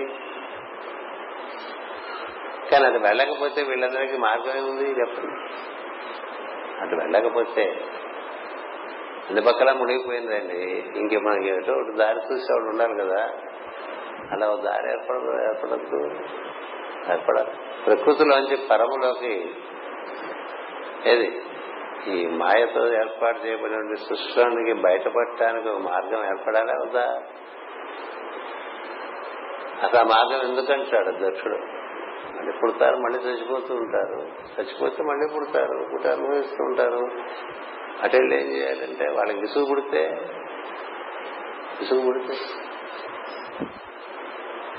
తర్వాత మాకు ఈ రూల్స్ రెగ్యులేషన్స్ వీటిలో అందులో ఇప్పుడు ఇందులోనే పడి ఉంటే మాకు అంత ఇష్టం ఉండదండి అనే వాళ్ళు ఉంటారు కొంతమంది కదా. బాగా డిసిప్లిన్ పెట్టేశారనుకోండి, ఇంట్లో చెడిపోడు నలుగురు కొడుకులు ఉంటే వాడు నాకు వద్దున అన్న డిసిప్లిన్ వెళ్ళిపోతాడు కదా. మిగతా ముగ్గురు ఏదో అందులోనే పడి ఉంటారు కదా. అంటే ఏదో ఒక రోజున జీవుల్లో పరిణితి వచ్చినప్పుడు నాకు ఇవన్నీ నేను enough is enough, I want to go అన్నాడు అనుకోండి, వాడికి మార్గం ఏంటి చెప్పండి. అందుకనే ఈ ప్రజాపతుల వాళ్ళు అప్పుడప్పుడు అందరూ ఈశ్వరుని కలుస్తూ ఉంటారు. ఎందుకంటే అంత తపస్సంపన్నులు కదా మహర్షులందరూ. కలిసినప్పుడు ఏమిటి నీకు విముఖుడవా దక్ష సృష్టి కంటే? నేను దేనికి విముఖుడిని కాదు, ప్రత్యేకంగా దక్షుడికి ఎందుకు విముఖుడిగా ఉంటాను? నాలో విముఖత్వం లేదు, సముఖత్వం లేదు, రెండింటికి తటస్థ స్థితి ఉంటుంది. నాకు వాళ్ళు ఇష్టమే, వీళ్ళు ఇష్టమే అంటారు. రూల్స్ పాటించిన వాళ్ళకి ఇష్టమే, రూల్స్ పాటించిన వాళ్ళు కూడా ఇష్టమే శివుడికి. అది ఈశ్వరుడు గొప్పతనం. ఈశ్వరుడు గొప్పతనం ఏంటంటే దక్ష ప్రజాపతి చెప్పిన ధర్మాలు అన్ని పాటించకుండా అందులోంచి అన్న కొంతమంది స్వతంత్రం ఏర్పాటు చేస్తున్నారు. వారు కనుక శివుని ప్రార్థన చేస్తే వాళ్ళకి కనిపిస్తాడు. దక్ష ప్రజాపతి సంతతిలో వారేమన్నా తన గురించి ప్రార్థన చేస్తే వారికి కనిపిస్తారు. కానీ దక్ష ప్రజాపతి సంతతిలో ఉండేవారు ఏమిటంటే అటు పోదాం అనేటువంటి దృష్టి ఉండదు. అంతసేపు ఇదే ఇంకా అవి కొనుక్కుందామా, ఇవి కొనుక్కుందామా, ఇవి తిందామా, అవి తిందామా, అవి పెంచుకుందామా, ఇవి పెంచుకుందామా. ఎన్ని జన్మలు పోయినా అలాగే ఉంటుంది. కానీ కొన్ని జన్మలు అయిపోయిన తర్వాత జీవుడికి బోరు కొట్టేస్తుంది, చాలా అనిపించదు. మనకే కొన్ని పనులు ఎప్పుడు చేసేవి రాలే అనిపించదు, అనిపిస్తాయి కదా. మనకి ఆ వేటి మీద చాలా అనిపిస్తాయి. ఏవైతే మనకి నిరుపయోగమో వాటి మీద అనిపించదు, ఏ ఉపయోగం వాటి మీద అనిపిస్తుంది. ఇంకా భాగవతం చాలా వినా అనిపిస్తుంది కదా, అలా అనిపిస్తుంది. అంచేత వీళ్ళకి తరింపు లేదు. అడుగుతాడు మరి ఎందుకు నువ్వు అంటే, నువ్వు మరి వారిని మీ అందరూ చేసేటువంటి సృష్టిలోంచి ఎప్పుడన్నా ఎవడన్నా బయటకు వద్దాం అనుకుంటే వాడికో మార్గం ఉండాలి కదరా, అందుకు నేను పనికొస్తానని చెప్పాడు శివుడు. నేను మీ సృష్టిలోకి తిరిగి ఇబ్బందులు పెట్టను, చేసుకోండి. మీరు చెప్పే ధర్మాలు మీరు చెప్పుకోండి, వాడు ప్రతి విధంగా పడతారు. కానీ జీవుడు ఉండేటువంటి వాడు ఈశ్వరుడు కదా. వాడు ఎప్పుడైతే జీవుడు తనలో ఉండేటువంటి ఈశ్వరుడితో ఐక్యం చెందాలనే భావన పెట్టుకున్నాడో వాడిని మీరు ఇంక ఊరికి ఆంక్షలు పెట్టి ఆపేయకూడదు. అది వీలు పడే విషయం కాదని చెప్తారు కదా. వారికే పుడితే నువ్వేవిడ ఆపడానికి కదా. సతీదేవి అయింది, ఆవిడకే పుట్టింది. అవి చెప్పారు. తీరు కూర్చొని శివుడు ఏమన్నా ప్రేమరేఖలు రాశాడా, లేకపోతే రకరకాలుగా ఏమైనా ప్రచోదనం కలిగించాడా? ఏం లేదు, ఆమె జీవలక్షణంలో ఉంది. అందుచేత వెంటపడదు. వెంటపడితే చెప్తాడు, నువ్వు నన్ను ఇట్లా పొందలేవు ఈ శరీరంతో నువ్వు అని ఒకసారి తీసుకెళ్తాడు శ్మశానానికి. సతీదేవిని తీసుకెళ్లి, చూసా వీళ్ళందరూ నీ కథంతా ఇక్కడితో అయిపోతుంది శ్మశానంతో, మీ నాన్న సృష్టి కథంతా దానికి టెర్మినల్ ఉంది, శ్మశానమే టెర్మినల్, ఇక్కడి నుంచి మొదలవుతుంది నా కథ. ఆయన చేత నువ్వు నన్ను ఎలా పొందగలవు, ఎందుకు ఈ తపస్సు చేస్తావు, చాలా నిరుత్సాహపరుస్తాడు. కానీ ప్రహ్లాదుడి మనసు ఏ విధంగా వద్దన్న నారాయణ వైపు వెళ్ళిపోతుందో, అలాగే మరి సతీదేవి మనసు ఎంతసేపు నారాయణ వైపు శివుడి వైపు వెళ్ళిపోతుంది. వెళ్ళిపోతే మరి అలా వెళ్ళిపోయేటైతే ఇందులోంచి బయటకు వచ్చేస్తావు నువ్వు అని చెప్తాను.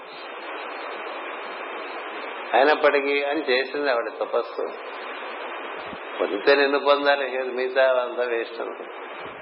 అది పార్వతీదేవి తపస్సు కావాలి. ఎందుకు ఆ ప్రత్యేకత ఏర్పడిందంటే అందుకు ఏర్పడింది. ఈ సృష్టి ప్రారంభంలో శివుడు తపస్సు గడిపాడు కదా, ఇప్పుడు పార్వతీదేవి తపస్సు చేసింది. అందుకని వీళ్ళిద్దరు ఆది దంపతులు అన్నిటికీ కూడా. అంచేత పరాప్రకృతి అనబడి మహామాయ భగవంతులతో సంబంధం పెట్టుకుని మాయమైపోయాను. ఈ సంఘటనలో యోగ విద్య పుట్టును. ఏమిటా సంఘటన? శరీరంలో ఉండేటువంటి జీవుడు శరీరంలో ఉండేటువంటి ఈశ్వరునితో అనుసంధానం చెంది తనలో ఉండేటువంటి అష్టప్రకృతులు దాటి పరాప్రకృతి అయి పరాప్రకృతి పరతత్వాన్ని చేరిపోయి అదృశ్యమైపోతుంది. అదే కదా అపునరావృత్తి అంటుంటారు. మళ్లీ తిరిగి వచ్చేటువంటి పని లేకుండా చేసుకుంటారు, పునర్జన్మ లేకుండా చేసుకుందనమాట. అలాంటిది ఒకటి కోరుకున్న వాళ్ళకి ఉండటం అనేటువంటిది ఉంది. అంచేత దక్ష ప్రజాపతికిను పరమశివునికి విరోధం ఉన్నట్లుగా ఊరికి అది అలా కథలా చెప్తారు. ఈ ప్రోగ్రాం వేరు, ఆ ప్రోగ్రాం వేరు. ఈ ప్రోగ్రాము మనుషుల జీవులకి సంసారం కోరుకున్న జీవులందరికీ సంసారం సృష్టి ఏర్పాటు చేశారు. ఇందులో మనుష్యానాం సహస్రేషణ ఉంటూ ఒకడు ఏ కోట్లోనో ఒకటికి అటు పోదాం అనుకునేవాడికి కూడా మార్గం అమ్మవారి ఏర్పరిచింది. అంటే శరీరధారులు అయినప్పటికీ కూడా ఈ శరీరంలో ఉండి తపస్సు చేసుకుని ఆ తపస్సులోంచి అగ్ని పుట్టించి యోగాగ్ని, ఆ యోగాగ్ని ద్వారా యోగాగ్ని దగ్ధ కర్మలు యోగీశ్వరుడు ఏ మహాత్మ పద్యం ఉంది కదా, అట్లా యోగము చేత ఈశ్వరుని చేరుట అనేటువంటి మార్గం వీడు ఏర్పరిచింది. అలా ఈశ్వరుని చేరుట అనేటువంటిది ఎక్కడో అక్కడక్కడ జరుగుతుంది. శతాబ్దంలో 10-12 మందికి అది జరుగుతూ ఉంటుందిట. ఎన్ని వేల కోట్ల జీవులు ఉన్నారో మనకు లెక్క తెలియదు కదా. కాబట్టి కథ ఎప్పటికీ అవదు. కాబట్టి దక్షకి ఇబ్బంది అండి కదా. దక్ష కథ జరగ్గా దక్ష కథకు ఒక ఎక్సెప్షన్. అంచేత ఈ లోపల వాళ్ళిద్దరికి వైరం. మనకు మామూలుగా కథలోకి వస్తాం. పుత్రికల యందు ప్రేమ గల దక్షుడు తన పుత్రిక అయిన సతీదేవిని అనాదరము చేయుట ఎట్లు జరిగను? మరియు పరమేశ్వరుడు ఎవరి యందునూ వైరములైన శాంతమూర్తి కదా, ఆత్మానంద స్వరూపుడు కదా, సత్ప్రవర్తన కలవారిలో శ్రేష్ఠుడు కదా, అటు శివునిపై దక్షిణకు ద్వేషం కలుగుటకు కారణమేమి? సతీదేవి ప్రాణములు విడిచినది ఎందులకు? మామకు అల్లునకు ద్వేషము చిత్రముగానున్నది, దీనిని సవిస్తరముగా తెలుపు అని అడిగిన విదురునితో మైత్రేయుడు ఇట్లను: పూర్వము బ్రహ్మాదులందరూ కూడా ఒక సత్రయాగము చేసిరి. చతుర్ముఖుడు, యోగీశ్వరుడు, శంకరుడు, ఇతర దేవతలు, మహామునులు, అగ్నులు, సప్తర్షులు, ప్రజాపతులు భక్తితో ఆ యజ్ఞమునకు వచ్చిరి. సూర్యుని వంటి తేజస్సు గల దక్షుడు కూడా వచ్చెను. వారిని చూచి సభవారందరూ ఆదరమున లేచి నిలబడి, బ్రహ్మయు శివుడును నిలబడలేదు. బ్రహ్మ దక్షునికి తండ్రి కనుక నిలబడనక్కరలేదు, శివుడు పరమేశ్వరుడు కనుక నిలబడనక్కర్లేదు. మాస్టర్ బ్రాకెట్ లో ఇచ్చారు. దక్షుడు బ్రహ్మకు నమస్కరించి మిగిలిన రసగిన పూజలను స్వీకరించి తగిన ఆసనమున కూర్చున్నాను. సభ్యులందరూ తను చూచి లేచి నిలబడి, శివుడు మాత్రం నిలబడలేదని దక్షుడు కోపించాను. తన మామగారు అనుకున్నాడు, తన మామగారు తన అల్లుడు కదా, తన అల్లుడు లేచి నిలబడాలి కదా, నిలబడలేదు. నాన్న అంటే తను నిలబడక్కర్లేదు, అంతే తప్ప అతను పరబ్రహ్మం ఆ రూపంలో ఉన్నాడనేటువంటిది మర్చిపోయారు. దేవతలు, మునులు, అగ్నులు మీరందరూ వృధ చేయక నా మాటలు వినడు, నేను మాత్సర్యములతో పలుకుటలేదు, పురములను దహించిన ఈ శివుని ప్రవర్తనము చూడు. పురములను దహించిన ఈ శివుని ప్రవర్తనము చూడడు. ఇతడు దిక్పాలకుల కీర్తి చెడగొట్ట వచ్చినాడు, వీనికి ప్రవర్తనము తెలియదు, వీడే పని లేనివాడు, వీని వలన సజ్జనుల ప్రవర్తనము దూషితమైనది, వీనికి సిగ్గులేదు, నా పుత్రిక సాధు స్వభావము కలది, సావిత్రీదేవి వంటిది, సమస్త బ్రాహ్మణ జనల మధ్యమున నా పుత్రికను ఈ కోతికనుల వాడు పాణిగ్రహణము చేసుకొనను, ఆయనను నేను ఊరకుంటిని, అటు సందర్భమున వీడు నాకు శిష్ణు వలె ప్రవర్తింపవలదా, నేను వచ్చినతో లేచి నిలబడి నమస్కారం చేయకుండా పోనిండు, నన్ను చూచినప్పుడు నోట మాట పలికినతో నేమగును, మాట్లాడుకున్నటకు నోరు పడిపోయేనా. అతడు ఎప్పుడునూ యజ్ఞయాగాది సత్కర్మ ఎగ్గొట్టి దురాచారుడే, మానమర్యాదలు లేక బడులు తెలియక చరించును, తన వంటి పిచ్చివారితో కలిసి తిరుగుతుండను, వీనికి దిక్కులే వస్త్రములు, అంతకన్నా గతి లేదు, చుట్టూ ఎప్పుడూ భూత ప్రేతాదుల సాంగత్యమే, తమోగుణ ప్రధానులైన ప్రమథల ముఠాకు నాయకుడు, బూడిద పులుముకొని ఎముకల మాలలు ధరించి తిరుగుతున్నను, శుచిభ్రష్టుడు, పిచ్చివారికి అధిపతి, దుష్ట హృదయుడు. దుష్ట హృదయంలో కూడా ఉంటాడు కదా మరి, కాబట్టి దుష్ట హృదయుడు. వల్లకాటిలో వసించును, జుట్ట విరబోసుకుని కంతులు పెట్టును, అశుచి అయిన వీనికి శివుడని పేరట. అదొకటి ఎటు చూసినా వీడు చాలా అశుచిగా ఉంటాడు, పేరు శివుడు అంటే మంగళప్రదం అని కదా, శివుడని పేరట. ఆ పేరునకే అప్రతిష్ట. ఇతడు అశివుడు. ఇన్ని తెలిసి కూడా వేదములు సూదునకిచ్చినట్లు నా పుత్రికను వీనికి ఇచ్చితిని, అది విధి ప్రేరితము అన్నాడు. అన్ని తెలిసి వీడికి నా కూతుర్ని ఇచ్చాను అన్నాడు అని ఇట్లు ప్రతికూలమైన వాక్యములు పలికి దక్షుడు వీరిని చెప్పించునని చేతిలో జలము నిలిపి రోషమున ఇట్లన్నాను.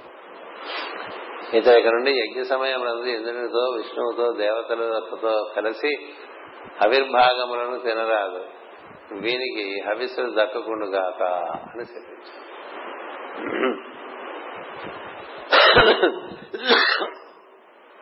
మాస్టర్ గారు దీనికి వివరణ ఇచ్చారు. ఇది చదివి వాళ్ళు ఆపేద్దమ్మా. తిట్టిన తిట్లన్నీ శివుని పరమేశ్వర తత్వమునే స్థాపించుతున్నవి. దిక్పాలకుల కీర్తి చెడగొట్టువాడనగా దిక్పాలకులున్నను దిక్కుల యందు తానే అంతర్యామి. వాళ్ళు ఉన్నారు కానీ వాళ్ళలో ఉండేటువంటి వాడు అతడే. క్రియాశూన్యుడు అనగా కర్మలకు అతీతుడు, సిగ్గు లేదు అనగా మనోవికారములు లేవు, మానమర్యాదలు లేనివాడనగా మానాభిమానములకు అతీతుడు, మత్తెక్కి తిరుగుడనగా ఆనందమయ స్వరూపుడు, పిచ్చివారికి నాయకుడు అనగా లోకసుఖములు విడిచి వైరాగ్యము చెందిన వారికి దారి చూపువాడు, దిగంబరుడనగా దిక్కులే వస్త్రములుగా గల అంబరదేహుడు లేక ఆకాశమే శరీరముగా కలవాడు, తామసులకు అధినాథుడు అనగా తమో గుణమునకు అధిపతి, బూడిద పూసుకునగా సృష్టి భస్మమైనక కూడా తానుండును, ఎముకలే భూషణములనగా జీవుల దేహ నిర్మాణమే తనకు అలంకారము కదా. లోపల ఉన్నటువంటి చోటుకి ఇవన్నీ ఇట్లా కట్టేస్తే ఇదో పెద్ద బిల్డింగ్ గా కనిపిస్తుంది, కానీ లోపల చోటుగా ఉంది.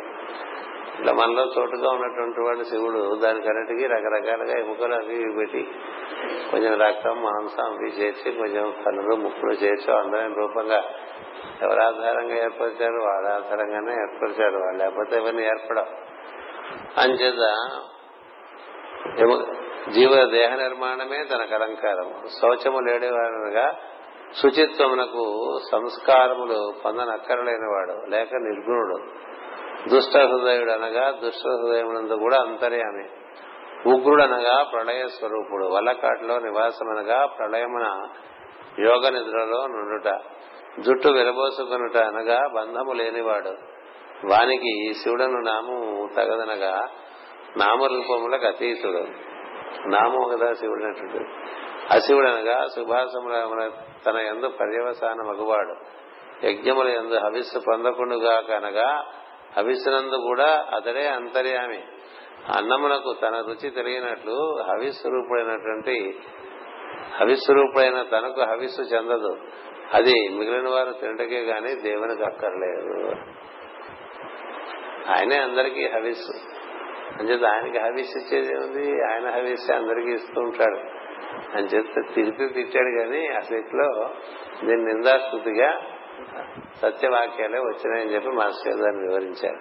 ఇట్లు దక్షిణ పలికిన నిందావాక్యములన్నయో అర్థమును బట్టి వాస్తవములే అగుచు శివుని ఎందు స్థుతి రూపంలో నిలచినవి. ఆ యజ్ఞము విధి విధానము కాదని పలికినం. యజ్ఞమునగా రుద్రునకు శాపమిచ్చడం నిషిద్ధ కర్మమని సభ్యులు నిర్ణయించడి. దక్షుడు క్రోధముతో తన నివాసమునకు ఎగనం. దక్షుడు అహంకార రూపముకు ప్రజాపతి. ప్రజాపతుల్లో అహంకారుడు అతడు. ఏం చేస్తుంటే శివుని యొక్క ఉనికి గుర్తించబోటమే అహంకారం.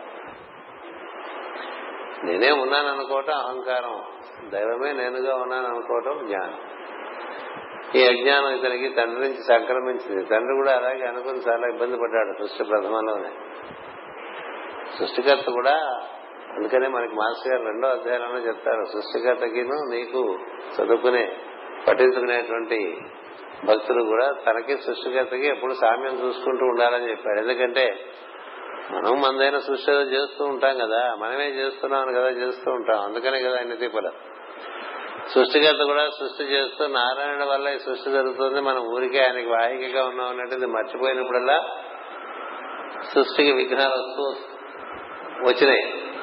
అంచేత ఆయన కుమారుడైనా ఈయనకి అసలు అది లేనే లేదు. అసలు ఈశ్వరుడు అనేటువంటి వాడు ఉన్నాడని, తనే అంతా అనేటువంటి దృష్టిలో ఉంటాడు. అంచేత అతని యొక్క ఈశ్వరత్వాన్ని ఈయన ఒప్పుకోడు, తన అల్లుడుగానే చూసుకుంటాడు. కానీ అందరికీ కూడా అతడు ఈశ్వరుడు అని తెలుసు. అతనే అందరి రూపాల్లో కూడా దక్షుడు రూపంలో కూడా ఆయన ఉన్నాడు కదా. అయి ఉండటం చేత ఈశ్వరుడే మాట్లాడు, మిగతా వాళ్ళందరూ ఈ యజ్ఞానికి ఫలమే ఉండదు, ఇది విధి విధానంగా జరగలేదు కాబట్టి ఇది ఈ యజ్ఞానికి ఫలమే ఉండదని చెప్పి అందరూ వెళ్లిపోతారు. అంచేత ఈయన కూడా కోపం వచ్చి ఆయన వెళ్లిపోతాడు. ఎవరు? దక్షుడు. శివుడికి కోపం రాదు. ఇందులో శివుని అనుచరుల్లో మొదటివాడు నందికేశ్వరుడు ఈ వృత్తాంతమును వినను. దక్షుడిచ్చిన శాపము పలికిన చెడ్డ పలుకులు విని కోపముతో కన్నులు ఎరబడగా నిటను. ఈ దక్షుడు మత్స్య శరీరము భగవంతుని కన్నా శ్రేష్టమని తలచుకున్నాడు. దక్షుడు మత్స్య శరీరము అంటే చచ్చిపోయేటువంటి శరీరం శివుని కన్నా శ్రేష్టమని తలచుకున్నాడు. ఇతడు సాటి లేని ద్రోహి, భగవంతుని యందు భేదము చూపి అపరాధము చేసెను. ఇటు మూఢాత్ముడు తత్వదర్శనం ఎట్లా చేయను? వీడు నీచమైన సుఖములను కోరి కోరికలు గలవాడై అర్ధవాదములైన వేదములు చదివి బుద్ధి లేని వాడై వేదకర్మలను పెంచుకొనుచున్నాడు. దేహము, అధికారము, సంపద, సత్యమని నమ్మి ఆత్మతత్వమును మరిచి వర్తిస్తున్నాడు. వీడు పశుప్రాయుడు, శ్రీకాముడు. వీడు పరమేశ్వరుని కోతి కన్నుల వాడను, తానే త్వరలో గొర్రె మొగము వాడగను అన్నాడు. చూడండి అలా నెమ్మదిగా ఆయన ఇంకో చాప్టర్ ఓపెన్ చేశారు దక్షుడికి. నందీశ్వరుడు ఏం చేసింటే ఈశ్వరుని యొక్క అస్తిత్వము కోల్పోయినటువంటి వాడు క్రమంగా ఏమవుతాడో ఇక్కడ రాసుకుంటూ వచ్చారు. ఏం చెప్పాడు? మనకి ఇదే ప్రధానం అనుకుంటాం కదా, ఈ శరీరం ఈశ్వరుని కన్నా తన మత్స్య శరీరమే ప్రధానమని, గొప్పదని, శ్రేష్టమని అనుకోవట్లేదా? మనం అనుకుంటున్నాం లేదా? ఏం చేద్దా దక్ష సంతతి మనం అవుతాను అహంకార రూపంలో. దీన్ని ఎట్లా కాపాడుకున్నాం కదండి తపనంతా కూడా. వయసు వస్తున్న కొద్దీ రకరకాలుగా మందులు మింగి, రకరకాలుగా టానిక్లు తాగి, రకరకాలుగా విటమిన్లు మింగుతూ ఎవరేం చెప్పినా అవన్నీ చేసుకుంటూ చాలా మూర్ఖులు ఎవరైనా దీన్ని కాపాడుకునే ప్రయత్నం చేస్తాం. ఇది పోతుందని తెలిసి కూడా కదా, మనకన్నా బాగా ఆరోగ్యవంతులు కూడా పోయారు కదా కదా మన ముందు వారంతా ఏరండి లేరుగా. అయినప్పటికీ ఎందుకని దీని ఏది ఇట్లా మోహపడి ఉంటాం? ఇది శాశ్వతం నమ్ముతాం తప్ప శాశ్వతులైన ఈశ్వరుని ఎందుకు ఆశ్రయిస్తాం? ఇది పోయే లోపల ఈశ్వరుని ఆశ్రయిస్తే మంచిది. ఇది ఏమంటాం దీన్ని? రంధ్రం పడిన పడవ లాంటిది. ఇది 9 రంధ్రాలు ఉన్నాయి పైగా కదా, ఎప్పుడైనా మనం ముంచేస్తుంది కదా. ఇది మనం ముంచేసే లోపల మనం ఈశ్వరుని పట్టుకోవద్దండి. కానీ వీడేం చేస్తున్నాడు ఇక్కడ? ఏదో వాడికి ఉండేటువంటి ఆ శరీరమే శాశ్వతం అనుకుని ఈశ్వరుని యొక్క అస్తిత్వం మర్చిపోయారు. ఈశ్వరుని అస్తిత్వం మర్చిపోయే కదా ఇంకా తాపత్రయపడుతూ ఉంటాం. రిటైర్ అయిపోయి కూడా, రిటైర్ అయ్యామంటే శరీరం నుంచి కూడా రిటైర్ అయిపోతామని తెలియాలి తెలుసు కదా. ఇంకా దీనికి ఏదో ఆ షోకు చేసి ఈ షోకు చేసి ఆ మందు తిని ఈ మందు తిని వాడేదో చెప్పాడని ఏవో ఆకులు తిని లేకపోతే ఏవో హెబ్బులు తిని అవి తాగి అటలైనవి తాగి ఏవేవో చేసుకుంటూ రకరకాలుగా హెల్త్ కేర్ అనుకుంటూ పిచ్చిలో పడిపోయిన మనుషులు పోతాం కదా. ఇది పోతుంది, మనం ఉంటాం. ఈ పోయేదాని మీద మోహం దేని వరకు కలుగుతోంది? దక్షుడి యొక్క సృష్టి. అది ఎంత సహజం చూడండి. అంచేత ఈశ్వర అస్తిత్వమును మరిచిన వాడికి ఈశ్వరుని యొక్క శాశ్వతత్వము మర్చిపోవటం చేత దేహం నందు ఎట్లా మనం రకరకాల ఉపాయాలతో బతికేయాలా అని చూస్తుంటాం. ఎన్ని ఇబ్బందులు వచ్చినా అందులో ఎట్లా గోట్లా సర్దుకుపోతూ ఉంటాం కదా. అన్ని ఇబ్బందులే. కాలు వంగదు కదా, మోకాలు వంగదు, నడుము వంగదు, కళ్ళు సరిగ్గా కనబడవు, ఏదో కళ్ళకి పెట్టుకుంటాం, చెవు కనబడదు, చెవుకు ఏదో పెట్టుకుంటూ ఉంటాం, నాలుగు రుచి ఉండదు, కాస్త ఏదో తేనె అది నాకేసి తినేస్తూ ఉంటాం, లేకపోతే అల్లం మురబ్బా అంటాం. ఎన్ని రకాలుగా బాధపడితే అన్ని రకాలుగా అడ్జస్ట్ అయిపోతుంటాం. చూడండి ఎలా క్రమంగా శరీరం తన బానిస, జీవుణ్ణి తన బానిస చేస్తుంది క్రమంగా. అట్లాగే ఎట్ట హోట కాలు తీసి కాలేడు, మట్టి ఎక్కలేడు, మట్టి దగ్గరేడు, గుమ్మం దాటాడు. అయినప్పటికీ ఇంకా అందులో ఎట్లా ఉందామనే కదా విష్ణు లేవన్నారు కదా, అదొక తెలుసు కదా. అలాంటి ఒక జీవన విధానానికి మనవాడు బాస్ ఎవరు? దక్షుడు. మనం అదే దక్షుడే. అంచేత ఇతడు సాటిలేని ద్రోహి. ఇంచేత తన అస్తిత్వానికి కారణమైన వాడిని మర్చిపోయాడు. పోనీ గుర్తు చేద్దామా అంటే ఆవిడ వెళ్ళిపోయింది కదా. నేనున్నాననేది తెలియజేసేటువంటిది ఆమె వెళ్ళిపోయింది. వీడు మిగిలిపోయాడు. మిగిలిపోవటం వల్ల తెలియదు. భగవంతుడు ఎందు భేదము చూపి అపరాధము చేశాను. ఇటు మూడాత్ముడు తత్వదర్శనం ఎట్లా చేయను? వీడు నీచమైన సుఖములను కోరికలు గలవాడై అర్థవాదములైన వేదములు చదివి ఇంకేదో లెక్కలేని పాండిత్యాలు ఇవన్నీ కదా. అన్ని పాండిత్యాలు రకరకాలుగా వేదాలు అన్ని చదువుకుని ఎన్నో రకాలుగా వాదాలు చేసేటువంటి భరత భూమి అందు ఉండేటువంటి దక్షిణం నుంచి ఉత్తరం వరకు, తూర్పు నుంచి పడమ వరకు ఉండే వాళ్ళందరినీ 3 సార్లు చుట్టేసి శంకరాచార్యుల వారు చివరికి ఏం చెప్పాడంటే, ఇవేం రక్షించవరా అని చెప్పాడు కదా. సంతరాప్తే సన్నిహితే కాలే నహి నహి రక్షతి నృకంకరణే. అంటే నృకంకరణం అంటే ఏంటి? వ్యాకరణం అని అర్థం. ఈ వేదాంగాలు వేదాలు కాదురా, నిన్ను రక్షించేది ఈశ్వరుడు కదా. అందుకని భజ గోవిందం భజ గోవిందం గోవిందం భజ మూఢమతి అని ఆయన మొత్తం అంతా కట్టేసి పక్కన పారేశాడు. ఏది ఈ వేదాలు ఏం చేస్తాయంటే రకరకాల కర్మలు చెప్తాయండి, రకరకాల ఆచారాలు చెప్తూ ఉంటాయి. ఈ అందులో పడి కొట్టుకుంటూ ఉంటారు. మనం ఆత్మానం వెళ్ళేప్పుడు జన్మ ఎట్లా వేసుకోవాలి, ఇది చేస్తే ఎలా ఉండాలి, అది చేస్తే ఎలా ఉండాలి, వచ్చుకోసుకుంటే ఇలా ఉండాలి, టాయిలెట్కి వెళ్తే అలా ఉండాలి, లేస్తే ఇలా ఉండాలి, అన్నం తినే ముందు ఇలా ఉండాలి, అన్నం తిన తర్వాత ఈ పని చేయాలి. ఇట్లా అంతా క్రతువే కదా ఆచారం. ఆచారం అన్నం తింటాం ముందు చాలా ఆచారం ఉంది, అన్నం తినటానికి ఆచారం ఉంది, అన్నం తినేప్పుడు వస్తల్లో వడ్డించే పదార్థములకు ఒక ఆచారం ఉంది, దేని తర్వాత ఏది వడ్డించాలి అసలు ఏవి వడ్డించక ముందు నెయ్యి వేయాలి. ఇటువంటివన్నీ ఎక్కడెక్కడికి వెళ్ళిపోయేదారు ఆచారాలు. ఈ ఆచారాల్లో మునిగిపోయి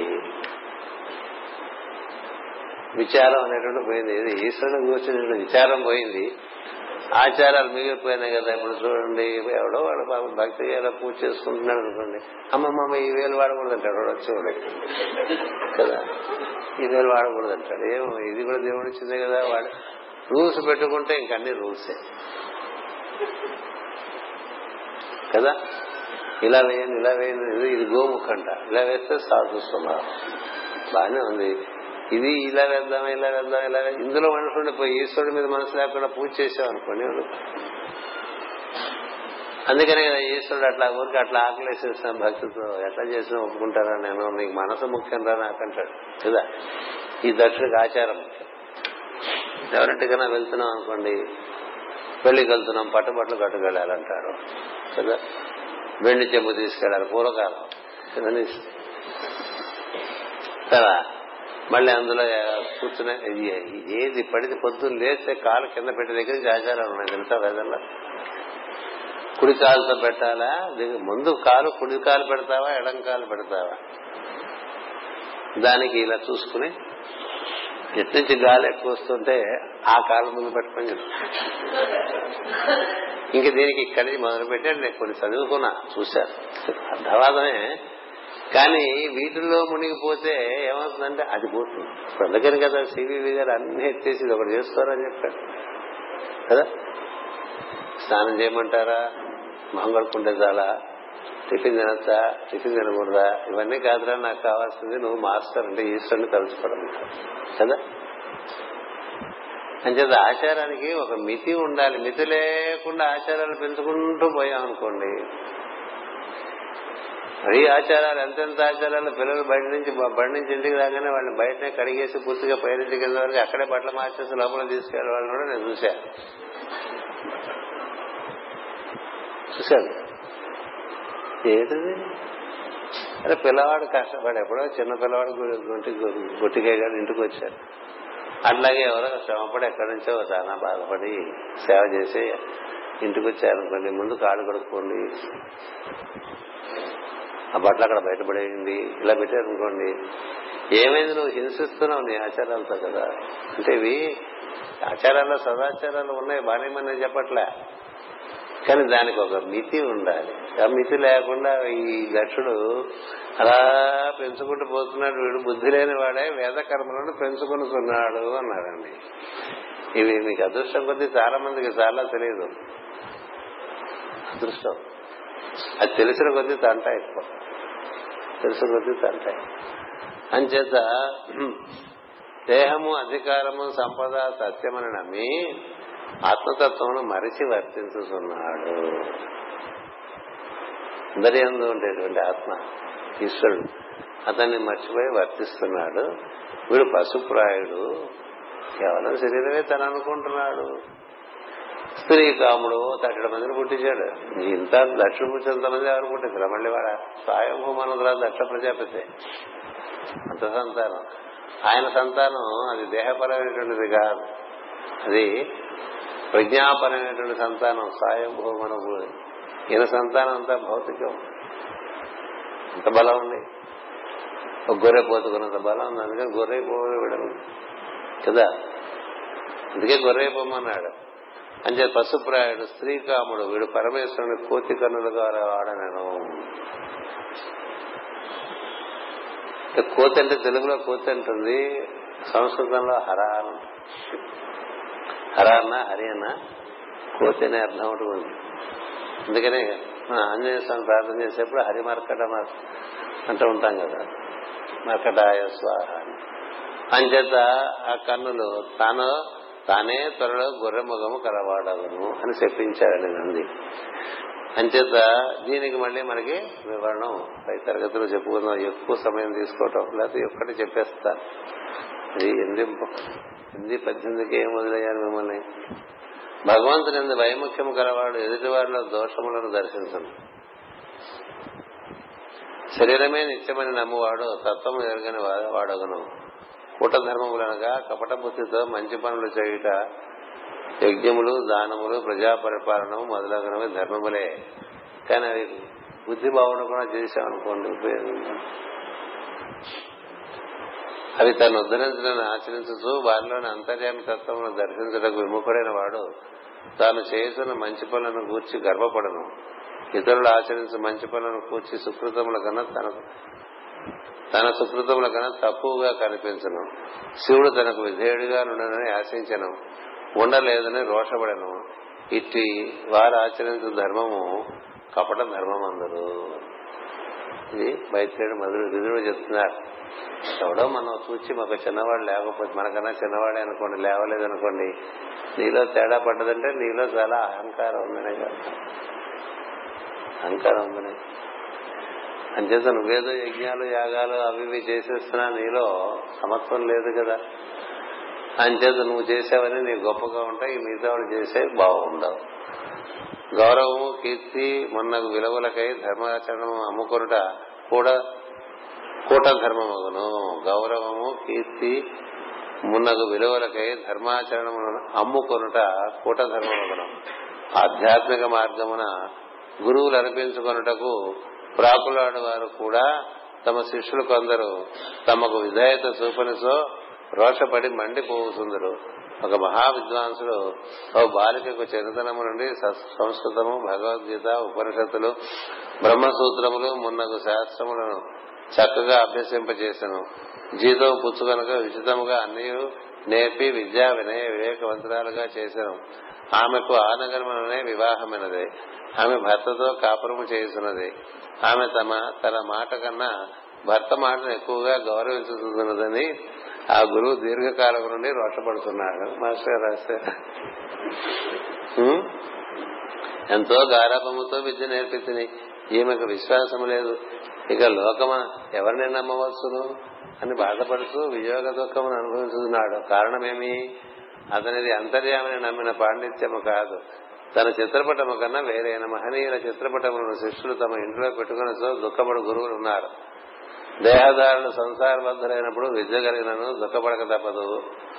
దక్షుడు భూమిపై భౌతిక దేహముతో ప్రజా సంసర్గములకై చేయుటకై సృష్టింపబడినాడు కనుక ఇట్లు బాధపడక తప్పినది కాదు. బ్రహ్మయు ఇంద్రుడు కూడా ఒక్కొక్క మారు అజ్ఞానమునకు గురి అగుసుందురని కృష్ణావతార కథలో వత్సాపహరణము, గోవర్ధనోద్ధారణము సందర్భమును నిదర్శనము చూపబడను. ఇంతకును ఈ దేవతలు తమ కర్తవ్యము నిర్వహించుటకై అంతర్యాములుగా నుండక తమ హింసలతో దేహదారులుగా దిగవచ్చు తప్పనిసరి అగుతున్నది కనుక మాయకర్మలు కూడా తప్పనిసరి అగుతున్నది. శరణాగతి చెందిన వారు భగవద్ అనుగ్రహం పొంది ఈ స్థితిని దాటుదురు, లేని వారు అంతవరకు బాధపడుతుందరు. భగవంతుడు అవతారముగా దిగి వచ్చినప్పుడు మాత్రమే ఈ దోషములు సోకవు. అందును పరశురాముని వంటి వంశావతారములు కూడా అజ్ఞానమును పడవచ్చును. అవతారములు రెండు విధములు. భగవంతుని అంశ దిగి వచ్చిన దేహములు, భగవంతుని అంశ దిగి వచ్చిన దేహములు సంపూర్ణమైన పరబ్రహ్మతత్వమే లీలార్థము ధరించిన దేహములు. అందు మొదటి వారికి అజ్ఞానము సోకవచ్చును, రెండవ వారికి సోకదు. శ్రీరాముడు, శ్రీకృష్ణుడు సంపూర్ణ అవతారములు. అందు శ్రీరాముడు ధర్మ సంస్థాపనార్థము కష్టములను అనుభవించవలసి వచ్చను. శ్రీకృష్ణునకు కష్టములు కలిగినవి గాని అతను అనుభవింపలేదు కనుక వానిపై విధి పనిచేయలేదు. అతడే విధి. కర్మతంత్రమునగా తాను అల్లుకొనిన కర్మలు ఇవి సత్కర్మలను బంధించును. అర్థవాదములైన వేదములచే బుద్ధిని కోల్పోవటం అనగా వేదముల వలన బుద్ధిహీనుడొకటని కాదు, ఏ పని ఎట్లు చేయవలనో నిరూపించినది వేదము. దాని ప్రయోజనము నిష్కామ సుఖ జీవనము, సకల బంధ ఛేదనము. ఈ ప్రయోజనమును మరిచినప్పుడు వేదముల అందరి బోధలు తమ ప్రయోజనము కోసం వినియోగించుకున్నట్టు జరుగును. సత్యమనే పలకలను అను వాక్యములు వేదంలో ఉండును. దొంగ, నేను మీ ఇంట దొంగతనము చేయవలను, ఇంటిలో ఎంత డబ్బు ఉన్నది, తాళము చెవులు ఎక్కడున్నో అని అడిగినతో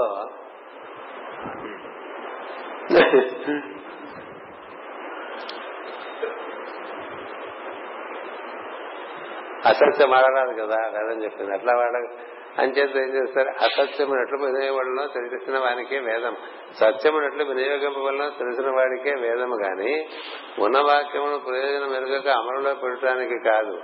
ఒక వైద్యుడు తమ గురువు గారి చేతి ఎముక వెలుగగా, అయ్యో వీరి చేతిని బంధించుటయా అని చికిత్స చేయడం మానసో ఆ గురువు పరమానందయ్య గురు. దక్షుడు భక్తి మోక్షము అను ప్రయోజనములు ఎరుగక వేదములను అర్థవాదములుగా మాత్రము పట్టుకుని పీకులాడును, తాము గొప్పవాడుగా ఉన్నటకు యజ్ఞయాగాదులు ఆచరించున్నాడని అర్థము. ప్రయోజనం తెలియకుండా ఈ వేద కర్మలన్నీ అట్లా చేస్తుంటారు కదా, గొప్పగా చేస్తూ ఉంటారు. వాళ్ళకి దానివల్ల ఉపయోగం లేకపోగా చిక్కుల్లో పడుతూ ఉంటారు. అంచేత ఏ ప్రయోజనం వేదం ఏం చెప్తుందంటే ఎలా నిర్వర్తించుకోవాలో చెప్తుంది. ఆ నిర్వర్తించుకునే తీరు మర్చిపోయి మిగతావన్నీ ఏర్పాటు చేసేసుకుంటూ ఉంటారు. అందుకనే మామూలుగా చెప్పకుండా ధర్మములు ఆచరించకుండా మిగతావన్నీ చేస్తూ ఉంటారు. దానివల్ల ఆ వేదానికి అప్రతిష్ట తెచ్చేవాళ్లే తప్ప దానికి ప్రతిష్ట కలిగించేటువంటి వారు కాదు. అంచేది ఈ దక్షుడు ఆ విధంగా తయారైపోయాడని చెప్పి నందీశ్వరుడు ఈశ్వరుడు యొక్క తత్వం తెలిసిన వాళ్ళు ప్రప్రథముడు. ఇంచేతంటే సతీదేవి శివుని చేరక ముందే శివుని చేరినటువంటి వాడు. అంచేత అతడు వీడికి కర్మ, వీడికి అంటే అహంకారం. వీడు కూడా మరి జీవుడే కదండి, వీడిలో కూడా దక్షుల్లో కూడా ఈశ్వరుడు ఉన్నాడు కదా. అందుకని ఈశ్వరుడికి కోపం రావటం అనేది ఉద్ధరించడానికి రావాలి తప్ప ఇంకో రకంగా కాదు. అటుపైన చిట్ట చివరికి దక్షుడు మహాభక్తుడు అయిపోతాడు. ఈశ్వర భక్తులలో అగ్రగణ్యుడిగా తయారవుతాడు దక్షుడు. ఒకసారి తెలిసిన తర్వాత తెలియక ముందు అహంకారిగా ఉన్నాడు. అహంకారం ఉండడం చేత ఆ విధంగా కోపించాడు. తర్వాత కదా పై తరగతిలో చదువుకుందాం. పై తరగతి అంటే మనకి ఇప్పుడప్పుడే ఉండదు. ఎంచేత ఎవరసగా మనకి గురు పూజలు, అక్కడ గురు పూజలు, ఇక్కడ గురు పూజలు, ఇంకొక గురు పూజలు, మన గురు పూజలు. కొత్త మన గురు పూజలు అంటే విశాఖపట్నం గురు పూజలు. చూడండి ఎలా వచ్చేస్తుందో, అన్ని గురు పూజలే కదా, మళ్ళీ మన గురు పూజలు అంటే. అంచేత ఆ విధంగా ఒకే గురు పూజకి ఒక్కో చోట చేస్తూ ఉంటాం. ఇక్కడ మొదటి నుంచి చేస్తూ వచ్చాయి కాబట్టి ఇది మన గురు పూజ అనిపిస్తూ ఉంటుంది. ఇది మనకట్లా అనిపిస్తుంది, వాకట్లా వచ్చేస్తుంటుంది. ఏది ఏమైనప్పటికీ నూతన సంవత్సరంలోనే మళ్ళీ మనం కలుస్తాం. నూతన సంవత్సరంలో మనకు మళ్ళీ మన సింహాచలంలో జరిగేటువంటి గురు పూజలలో మనం పాల్గొనే లోపు వీలుంటే ఇంకొక తరగతి మనం చెప్పుకోవడానికి అవకాశం ఉంటుందేమో. ఉంటే మీ అందరికీ రవిశంకర్ కబుర్ చేస్తాడు, మనం కలుద్దాం. లేదా గురు పూజలు అయిపోయిన తర్వాత ఏకంగా మళ్ళీ మన తరగతులు మనం ఏర్పాటు చేసుకుందాం. స్వస్తి ప్రజాభ్యః పరిపాలయంతాం న్యాయేన మార్గేణ మహీమహేషాః గోబ్రాహ్మణేభ్యో శుభమస్తు నిత్యం. లోకాః